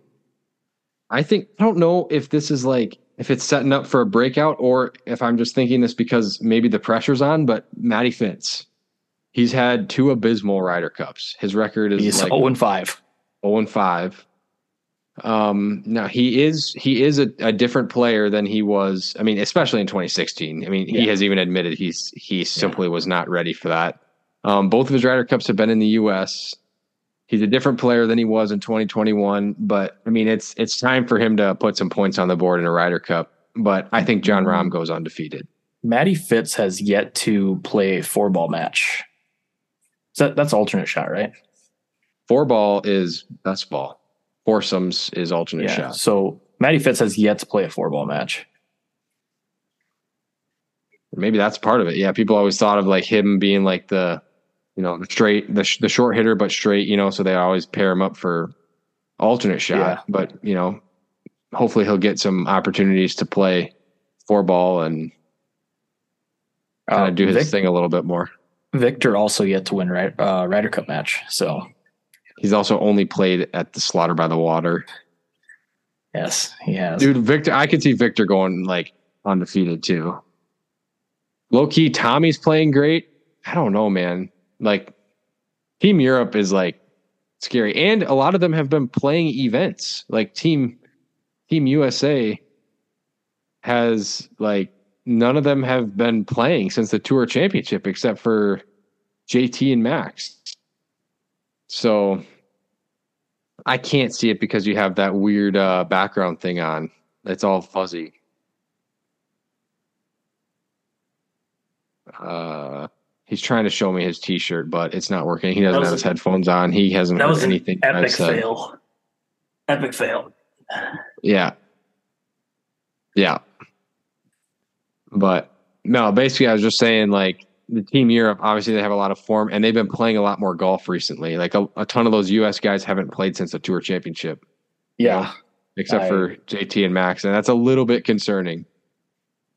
Yeah, but hopefully, I mean, it's concerning. Hopefully, they're refreshed, though. You know, Hopefully. they're they're ready to go. They're probably over there.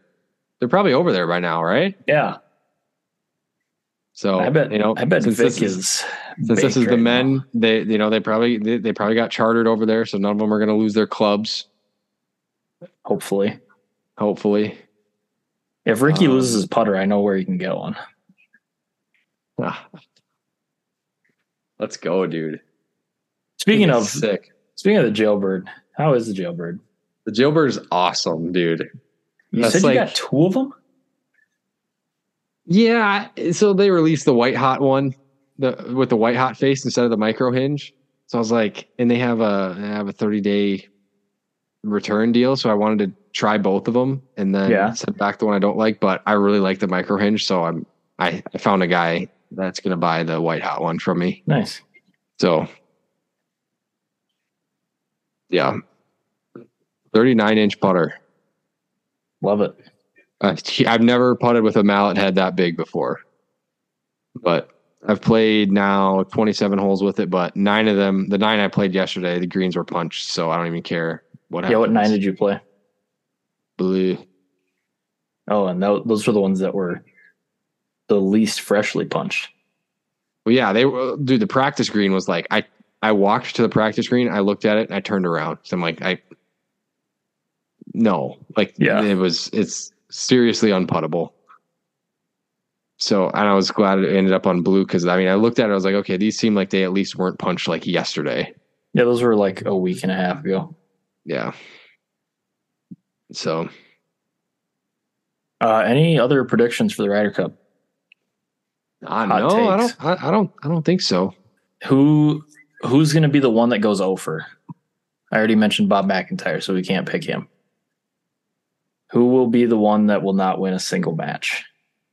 Either I don't team. know if I don't know if it won't win a single match, but like for some reason, I could see.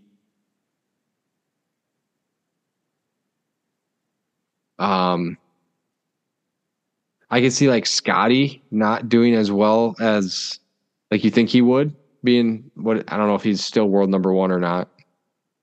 Uh, Um, yeah, that's a great question. Just like if he really is like struggling with the putter that much, you know, that can kind of get in your head, especially in match play. Um, especially if the guy you're playing is is making putts. Um, Spieth, like what? How are we, I don't know how we're feeling about Spieth's form. Scottie I is also- number one in the world. for the I also, I also, um, I'm not feeling great about Justin Rose. yeah, I think Rose. if I think if I had to pick one that's not going to make a single point, um, I mean, besides Bob McIntyre, because I think Bob McIntyre will not win a single point.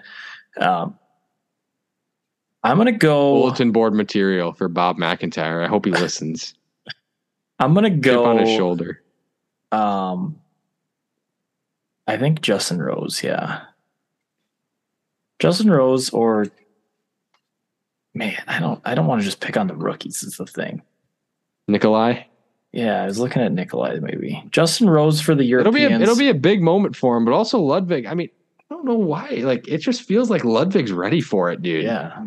If it's going to be an American that's not going to win a match, um, the one that I could see is not going to handle the pressure is going to be Homa.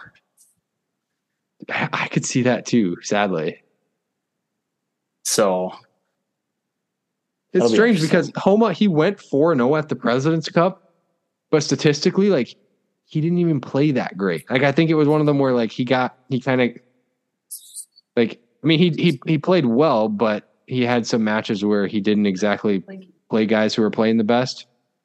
Like statistically, which is really interesting, Burns played way better than Homa at the President's Cup, but his record was like 0 and 3. Yeah, Or 0 and I, 4 or I. I remember that. Um, that, like, yeah, Burns played really well and just got the bad end of all the draws. Um, and Homa played not as well and just kind of got lucky. So But yeah, I'm I'm just yeah, I'm I'm really interested to see how some of the US rookies handle it. yeah, Like Uh, Homa, Wyndham Clark, Brian Yeah, Harman. you got four rookies on the U.S. team and four on the European team. Do we have four on the US team? Uh, Burns, Homa. Oh, Burns. I forgot about Burns. Wyndham. Burns seriously And wasn't on the team in Collin? 21. Wow. No, Collin played in 2021. Um, and then the European team, you've got is Bob McIntyre a rookie? Yep. Yes. Bob McIntyre, Sepp Straka, Yes.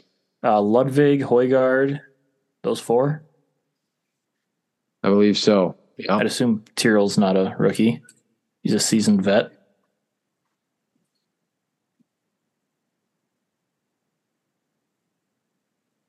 Um, so let's just let's end our Ryder Cup talk. Um, so do you think the US wins? Do you think Europe wins?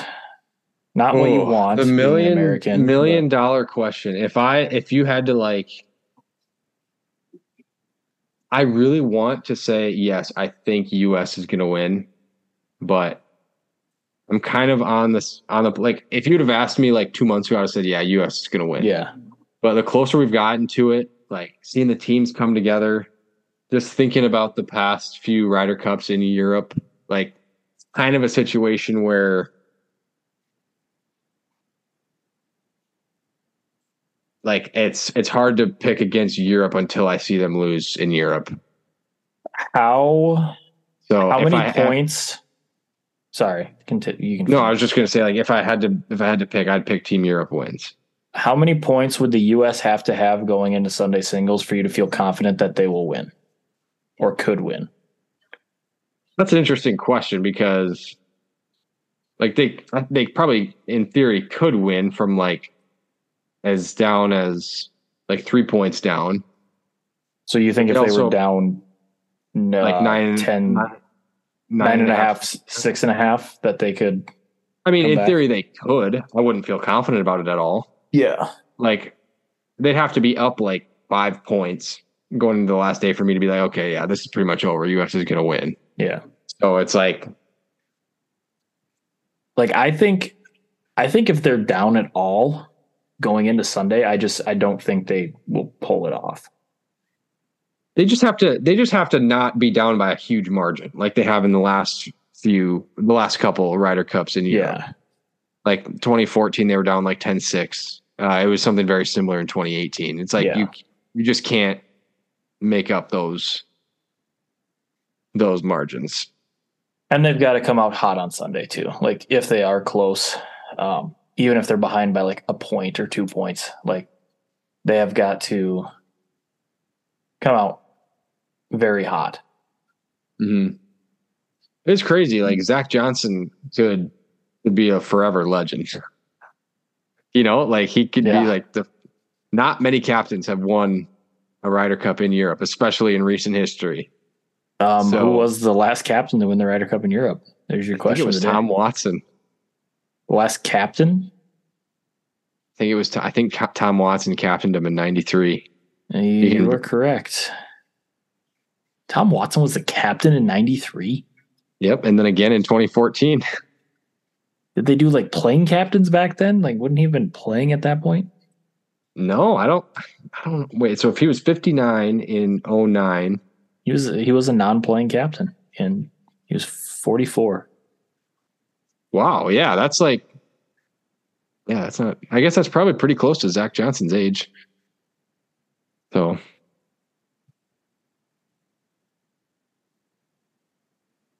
Uh, yeah. One. Did uh, you hear seven- about uh Sergio's last ditch effort to try to be on this team? I could care. Like I don't know how long ago this was, but at one point, like in the not too distant past, he went to the European tour and like he he tried to, you know, he was like, you know, I'll I'll, I'll pay my fines. Like, can I have my membership reinstated? Like, so I can get a captain's pick for the team? And they're just like, no. And and the funny thing is, like, he was. It's like, dude, you were one of the guys that resigned your membership. Like, not even all the guys resigned, and like everyone else paid their fines. Like, you were the you were one of them who chose not to pay your fines. Like, Yeah. and and they're still not able to have membership. So it's not like just paying your fines was part was the was the only problem. But he's like, yeah, I just wish they would have given me a little more love. It's like, ah, you tried to destroy that tour on your way out. So I don't think we're probably going to give you a lot of love, unfortunately. The final, I just had this one final thought after thinking about this weekend's um, Solheim Cup. How, this is another bold prediction, how bad does NBC screw up the coverage this weekend? That's an interesting question. I, I mean, Like NBC coverage has been abysmal yeah. this season so far. And the, the thing is, especially during the big events. it, especially during the the first two day sessions, right? I mean, there's like 16 golfers on the course, right? So, I mean, in, you should not miss a single shot. Like the coverage should never miss a shot.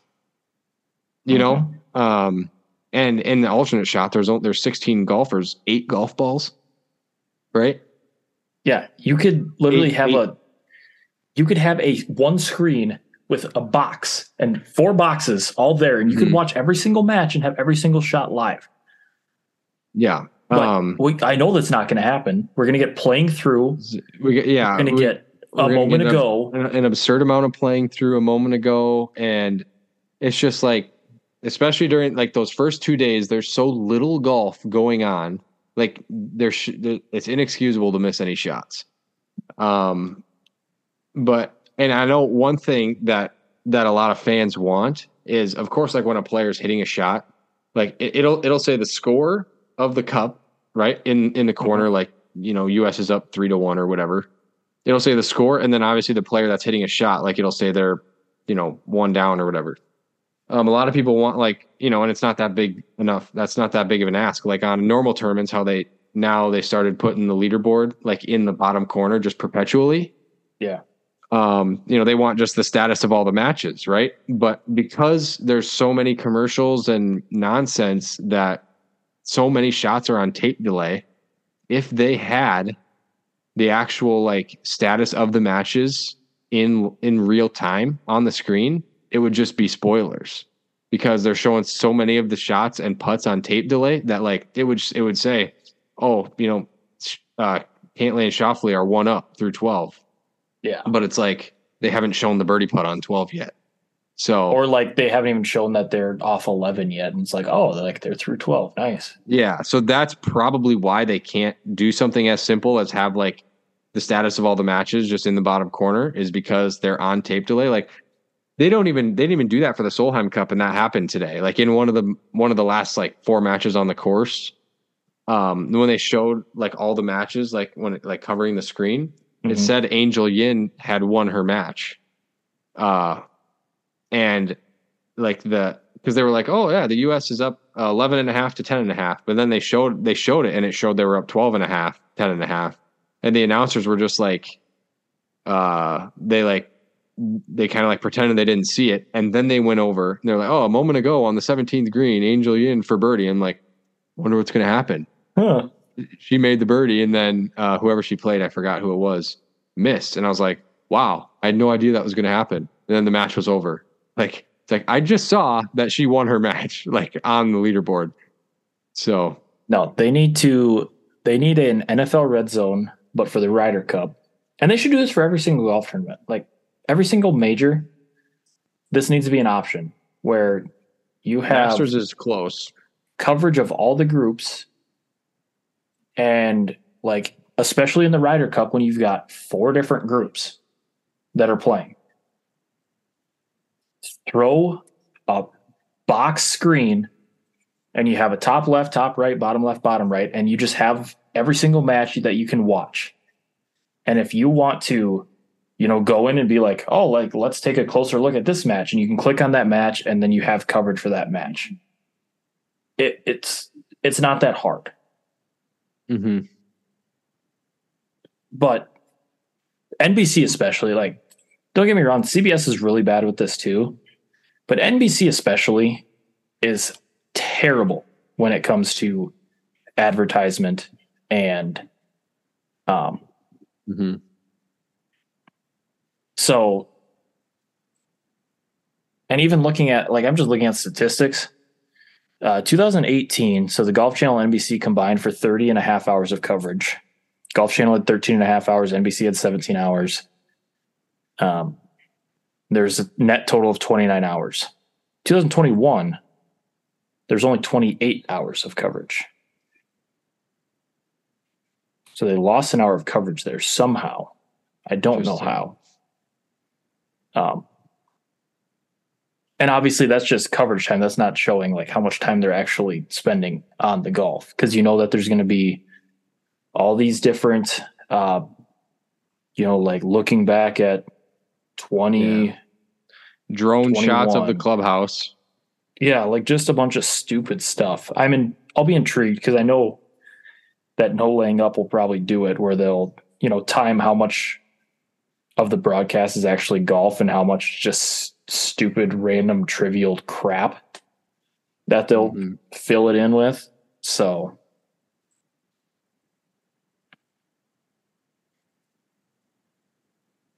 Recently, I was golfing and I heard a plane flying around, and I thought, "Geez, am I at the U.S. Open right now?" I'm looking at, I'm just reading the Ryder Cup Wikipedia. If one of the golfers is injured and cannot play his single match, the opposing captain can select one player from his team that he would like to not compete.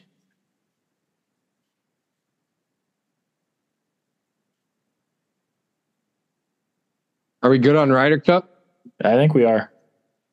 Should we touch on some uh, one year anniversary stuff? Yeah, it's our one year anniversary. We should insert all of our funniest moments right here. You can spend all that work and go back and get our. Yeah, yeah, that would be clips. uh, that would be interesting. What's your uh, Like the Oh, do you Jay have- Leno, you have, Jay Leno Award, dude? We got to do the uh, the the we training. got we got to do the trainees soon. Um, we need we need to get Noah back on the show to do the trainees. Noah's gonna he's gonna win an award, uh, like the uh, Least amount of episodes hosted like the, by like hosts. the he's gonna win the Kawhi Leonard award, I think. Load management. yeah. Um, yeah, we'll find we'll find something. Oh, yeah, that should be that's that should be coming up. Actually, when What did we can do that last year?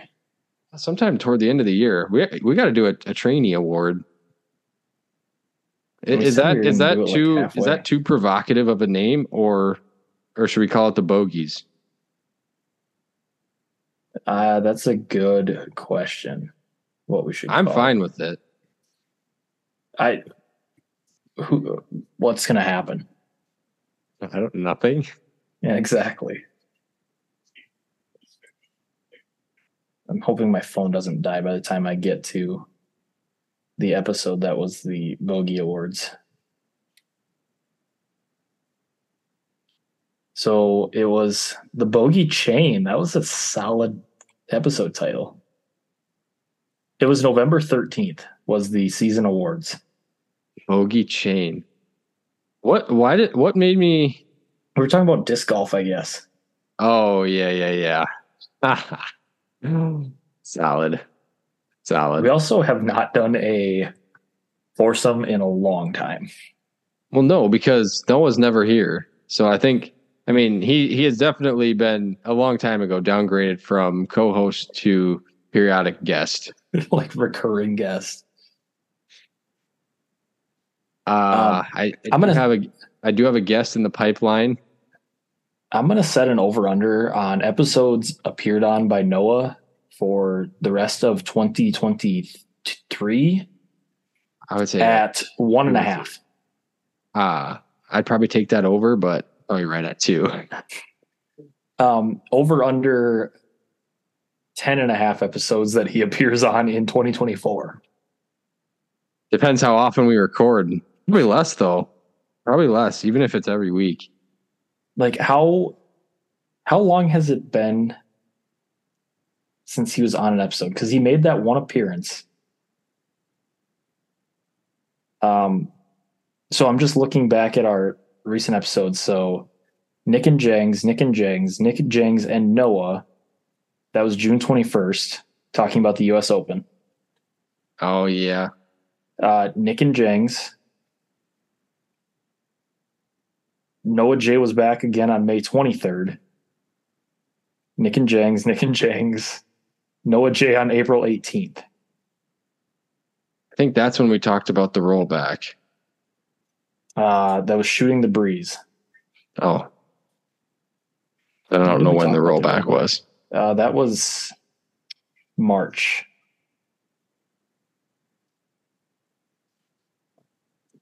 Um So yeah, he's been very periodic. How how does how do we still consider him a host?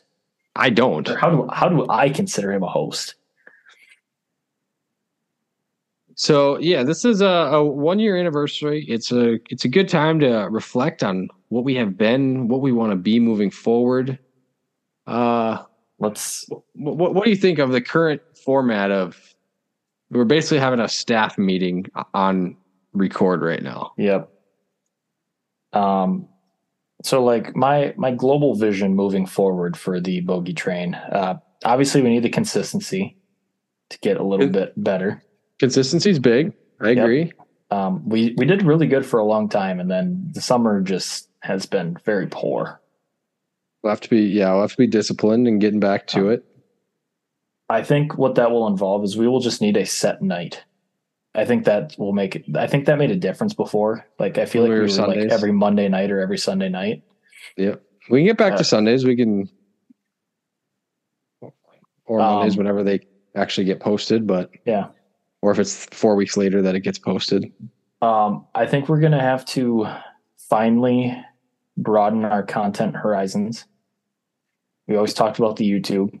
Um, even if it's just small thing, like, you know, we don't have to go post full rounds, but, you know, small, if you go hit, you know, a range session, post the range session, um, uh, like simulator stuff live streams, you know, all options.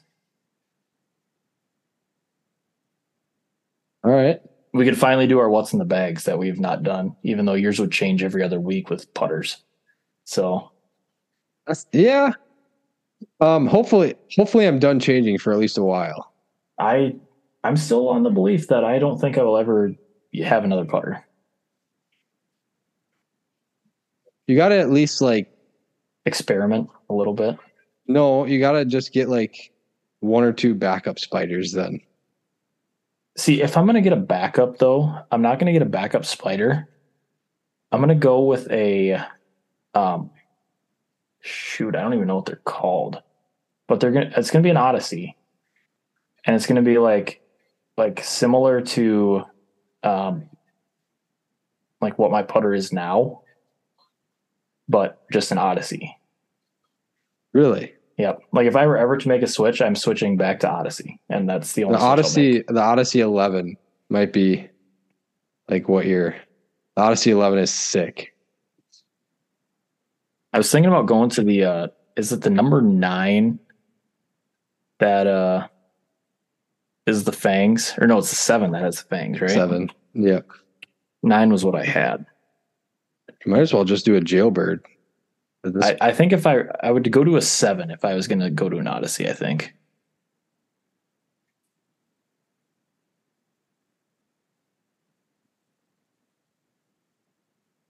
Do you regret regret is a strong word. Do you wish you had the ability to pick up the ball with your putter? At times, yeah. It's like just you know, playing men's league matches and stuff. And it's like that's good. Like I have to kick the ball away with my putter and then pick it up 20 feet away. Like I can't just, you know, pick it up with my putter, which is kind of annoying at times, but I'll do a what's we'll have to do a what's in the bag when I finally get my new bag. I'm, I'm looking. I'm looking for a new at bag. Yeah. Um, haven't made any decisions yet, but so we'll see what I land on. I uh I will do one when I finally get rid of these wedges. I'm ready to make the switch back. Really? Yep. Why? Like I something about just these wedges. Like I just do not like the I think I have the nines. I don't like the SM nines. Interesting. Like I about put my SM sevens back in the bag. And I'm ready to just switch back to Cleveland's. Like Cleveland's were just always my favorite wedges. So Interesting. This is Um, probably not even worth asking because of the infrequency that we do the bogey train, but would we ever start a derail or uh, derailed or off the tracks? Um, maybe that's a winter thing. I think that could be a potential for like a winter thing, Yeah. yeah. I'd be fine with that. Yeah. I think if we were going to do that though, I think we need a third solid host. I agree. Cause like with just us two, if I mean if one of us just for some reason something comes up and we can't make it, like you why would we record a solo podcast? Like just yeah, that that that's been that's been part of the reasons that like you know we've we've gone so infrequently is just because like when weather's nice out, get uh, like a time that works for both of us. Since Yeah. Noah's never doesn't even reply to the group chat. Yeah. So I think Uh, we I think we will need a third host at some point. And like Noah was per when we had Noah it was perfect, except he was essentially just a recurring guest because you know he wasn't a host. Like if I were to miss a week, I don't think I've I've missed one week and he was there to fill in that week. But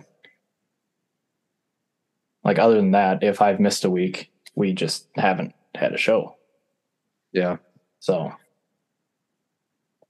true.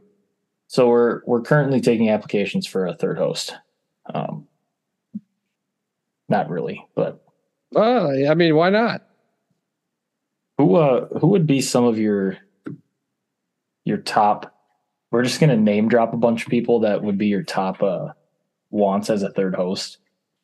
Well, like ideally, it'd be someone who could contribute to both, like someone that we could just like talk about literally anything with, but also someone that is gonna like be able to talk about the stuff we already talk about too. What about Sam? Does he not pay attention to enough golf? As in, like my brother. Yes. Oh no, he does not. He does. He Okay. doesn't.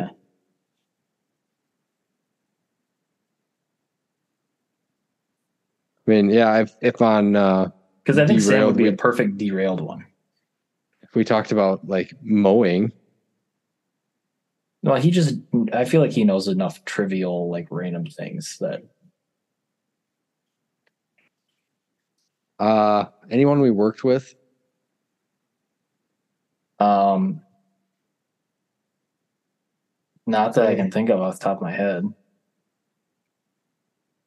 Like that would actually Yeah. Be there all the time. Like the only one I could possibly think of would be Shmoo, but I still don't even know if that would.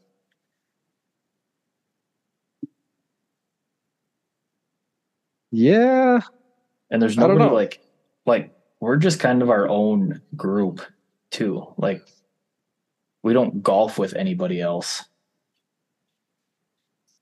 Uh, The people I golf with don't know what a podcast is, so I mean that's that.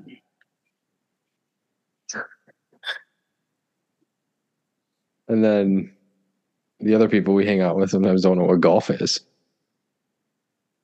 Yeah. Didn't we talk about that? That was a derailed idea. Was having a derailed episode with our wives on, or just letting them run the podcast once. That would be tough. Maybe we could have a we could have a whole Taylor Swift episode. yeah. Which shout My out to her, wife she's is- at the Chiefs game today, My wife is like a diehard Chiefs fan now. Just because of Yeah. Well, we, we already had a soft spot for the Chiefs, but now it's like she she said in two weeks she's cheering for the Chiefs over the Vikings. see that pains me because I'm just not a huge Travis Kelce fan. I'm not either. I don't like so it, I it's really tough for me because it's like He- he was a massive tool like after the Yeah. Super Bowl. Like when he was just like screaming at people like no dude, like you're the Chiefs. Like you've been in like a zillion Super Bowls. Like I don't think anyone was doubting you too hard. You know, but then he's got to just make it personal. Just like the Ohio State coach Ryan Day. Like oh my gosh, it was a, it was a bad football watching weekend for me. Like I was, I'm just getting back into the Notre Dame fandom. I'm like, you know what? These guys like they're actually kind of good. And then, bam, you know, just an absolute heartbreaking loss for Notre Yeah. Dame yesterday, Vikings today. Terrible. Is there anybody that we golfed with in high school? Like No, not really. no. Any college golf teammates? I mean, I guess they were the ones that were on the original bogey train, talking about like Caleb and Actually, don't think I ever had him on. really. We had everyone else. No, maybe not Titus. But speaking of college golf, shout out the University of Northwestern women's golf team. Uh, they're actually good. Yeah, they have, a, they have a freshman who she has broken the single round scoring record three times this year Nice. and just finished second in a tournament in a field of 192 golfers. Uh, so is she gonna win conference? Is she like by far the best golfer in the conference? Has to be. I'd be shocked. Because like the what tournament was it? Uh Midwest Regional. Well, that sounds like I an think- important tournament. Like absolutely massive tournament. She got second. Like that is And she went to Northwestern. I guess so, man. That sounds like a transfer portal opening up very quickly. I feel like if you're going to Northwestern, you're probably not going to be transferring. Like, I don't know. But yeah, good for her. Yeah. The women and men could, they, I don't know about the men, but I mean, it's probably an outside shot of both of them winning conference this year. Which hasn't happened since you were there, correct? That has never happened. Well, the men haven't won since you were there. Yes, that is accurate. The women won, I think, last year or the year before, or both. I'm not sure. I think it was last year because that's when we thought that Ani was dead. Because of the really weird picture that looked like a memorial. Uh, so yeah, uh, last the, of the last year moments that stand out, definitely the trainee awards. I I found One that- of one of the best episodes. yeah for Um, sure. We've definitely gotten a lot less uh, a lot less comedy driven than in than at the beginning, which is I don't know. That could be a good thing or a bad thing. So if you're trying too hard, you're trying too hard. But Well, and I think not having Noah around as much lends to that because, like, I feel like Noah did bring a comedic factor to uh to the podcast, and now that he's no longer with us most of the time, I mean, I mean, yeah, part of it is, I mean, still like finding finding like what's our corner. You know, um, yeah, Is it is it talking about pro golf? I mean, I can do that for a lot of hours on end, but is that you know, is there space for that or not? yeah, and I, I mean, it, it matters too. Like, it's not about what you know, but who you know. Like, if you've got hookups, you could be successful. But where we are, it's kind of a the Midwest is not necessarily the the golf capital of the United States, so we're not really near anything. Um, Yeah. Are we going to be one of those uh like yeah, uh, you know, one of those like game improvement podcasts that's just talking about like stat tracking and mental game and then that gets that runs a little dry in the winter when yeah, you can't play Yeah. much. Even in the even in the on season when you can't play much. I mean, yeah. you simply don't play as much as I used to. Like I just if I just go and I Google top golf podcasts, I mean obviously um no laying up and four four player going to be up there. Um with they have the the comedy aspect of it. Rick Shields, I don't necessarily know what he talks about in his. I'd assume it's probably very similar to his YouTube channel. Mm-hmm. Uh, the fried egg. You're a fried li- fried egg listener, aren't you?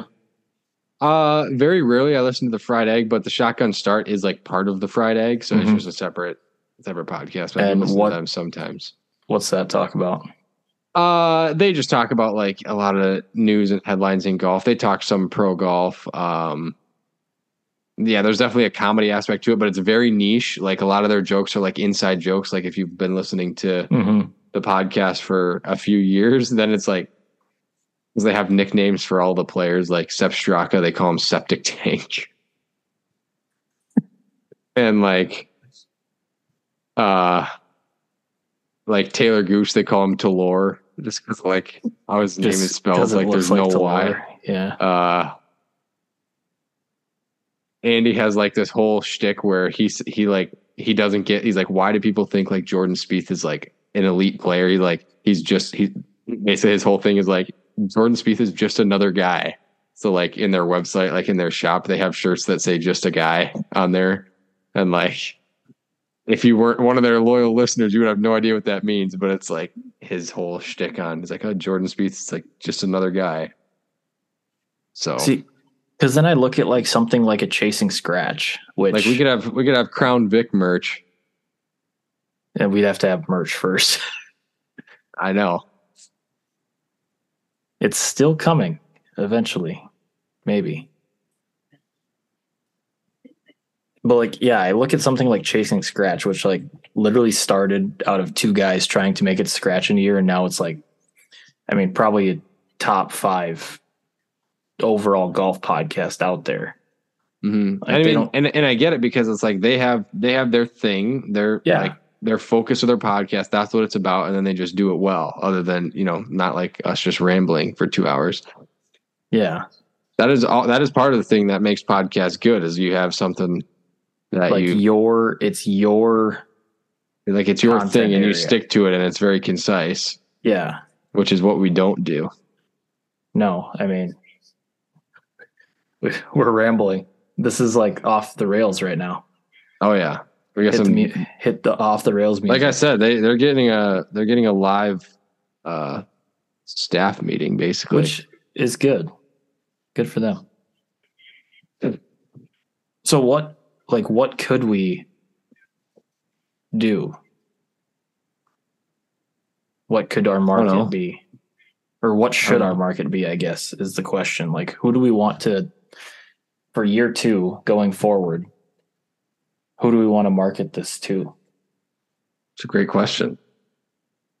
It's one I'm I'm wondering if we should uh if we should go over it while recording or not. That's maybe we shouldn't give up our secrets.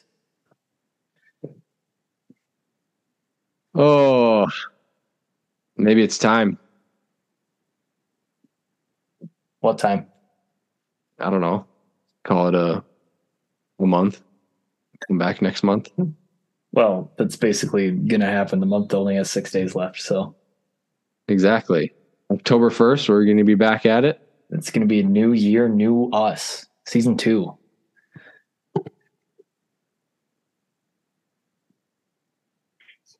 Was that it? Is that when I was I- supposed no, to cut it? No, no, that wasn't Oh. that wasn't the cutoff. I was just was waiting to see if you had something to say.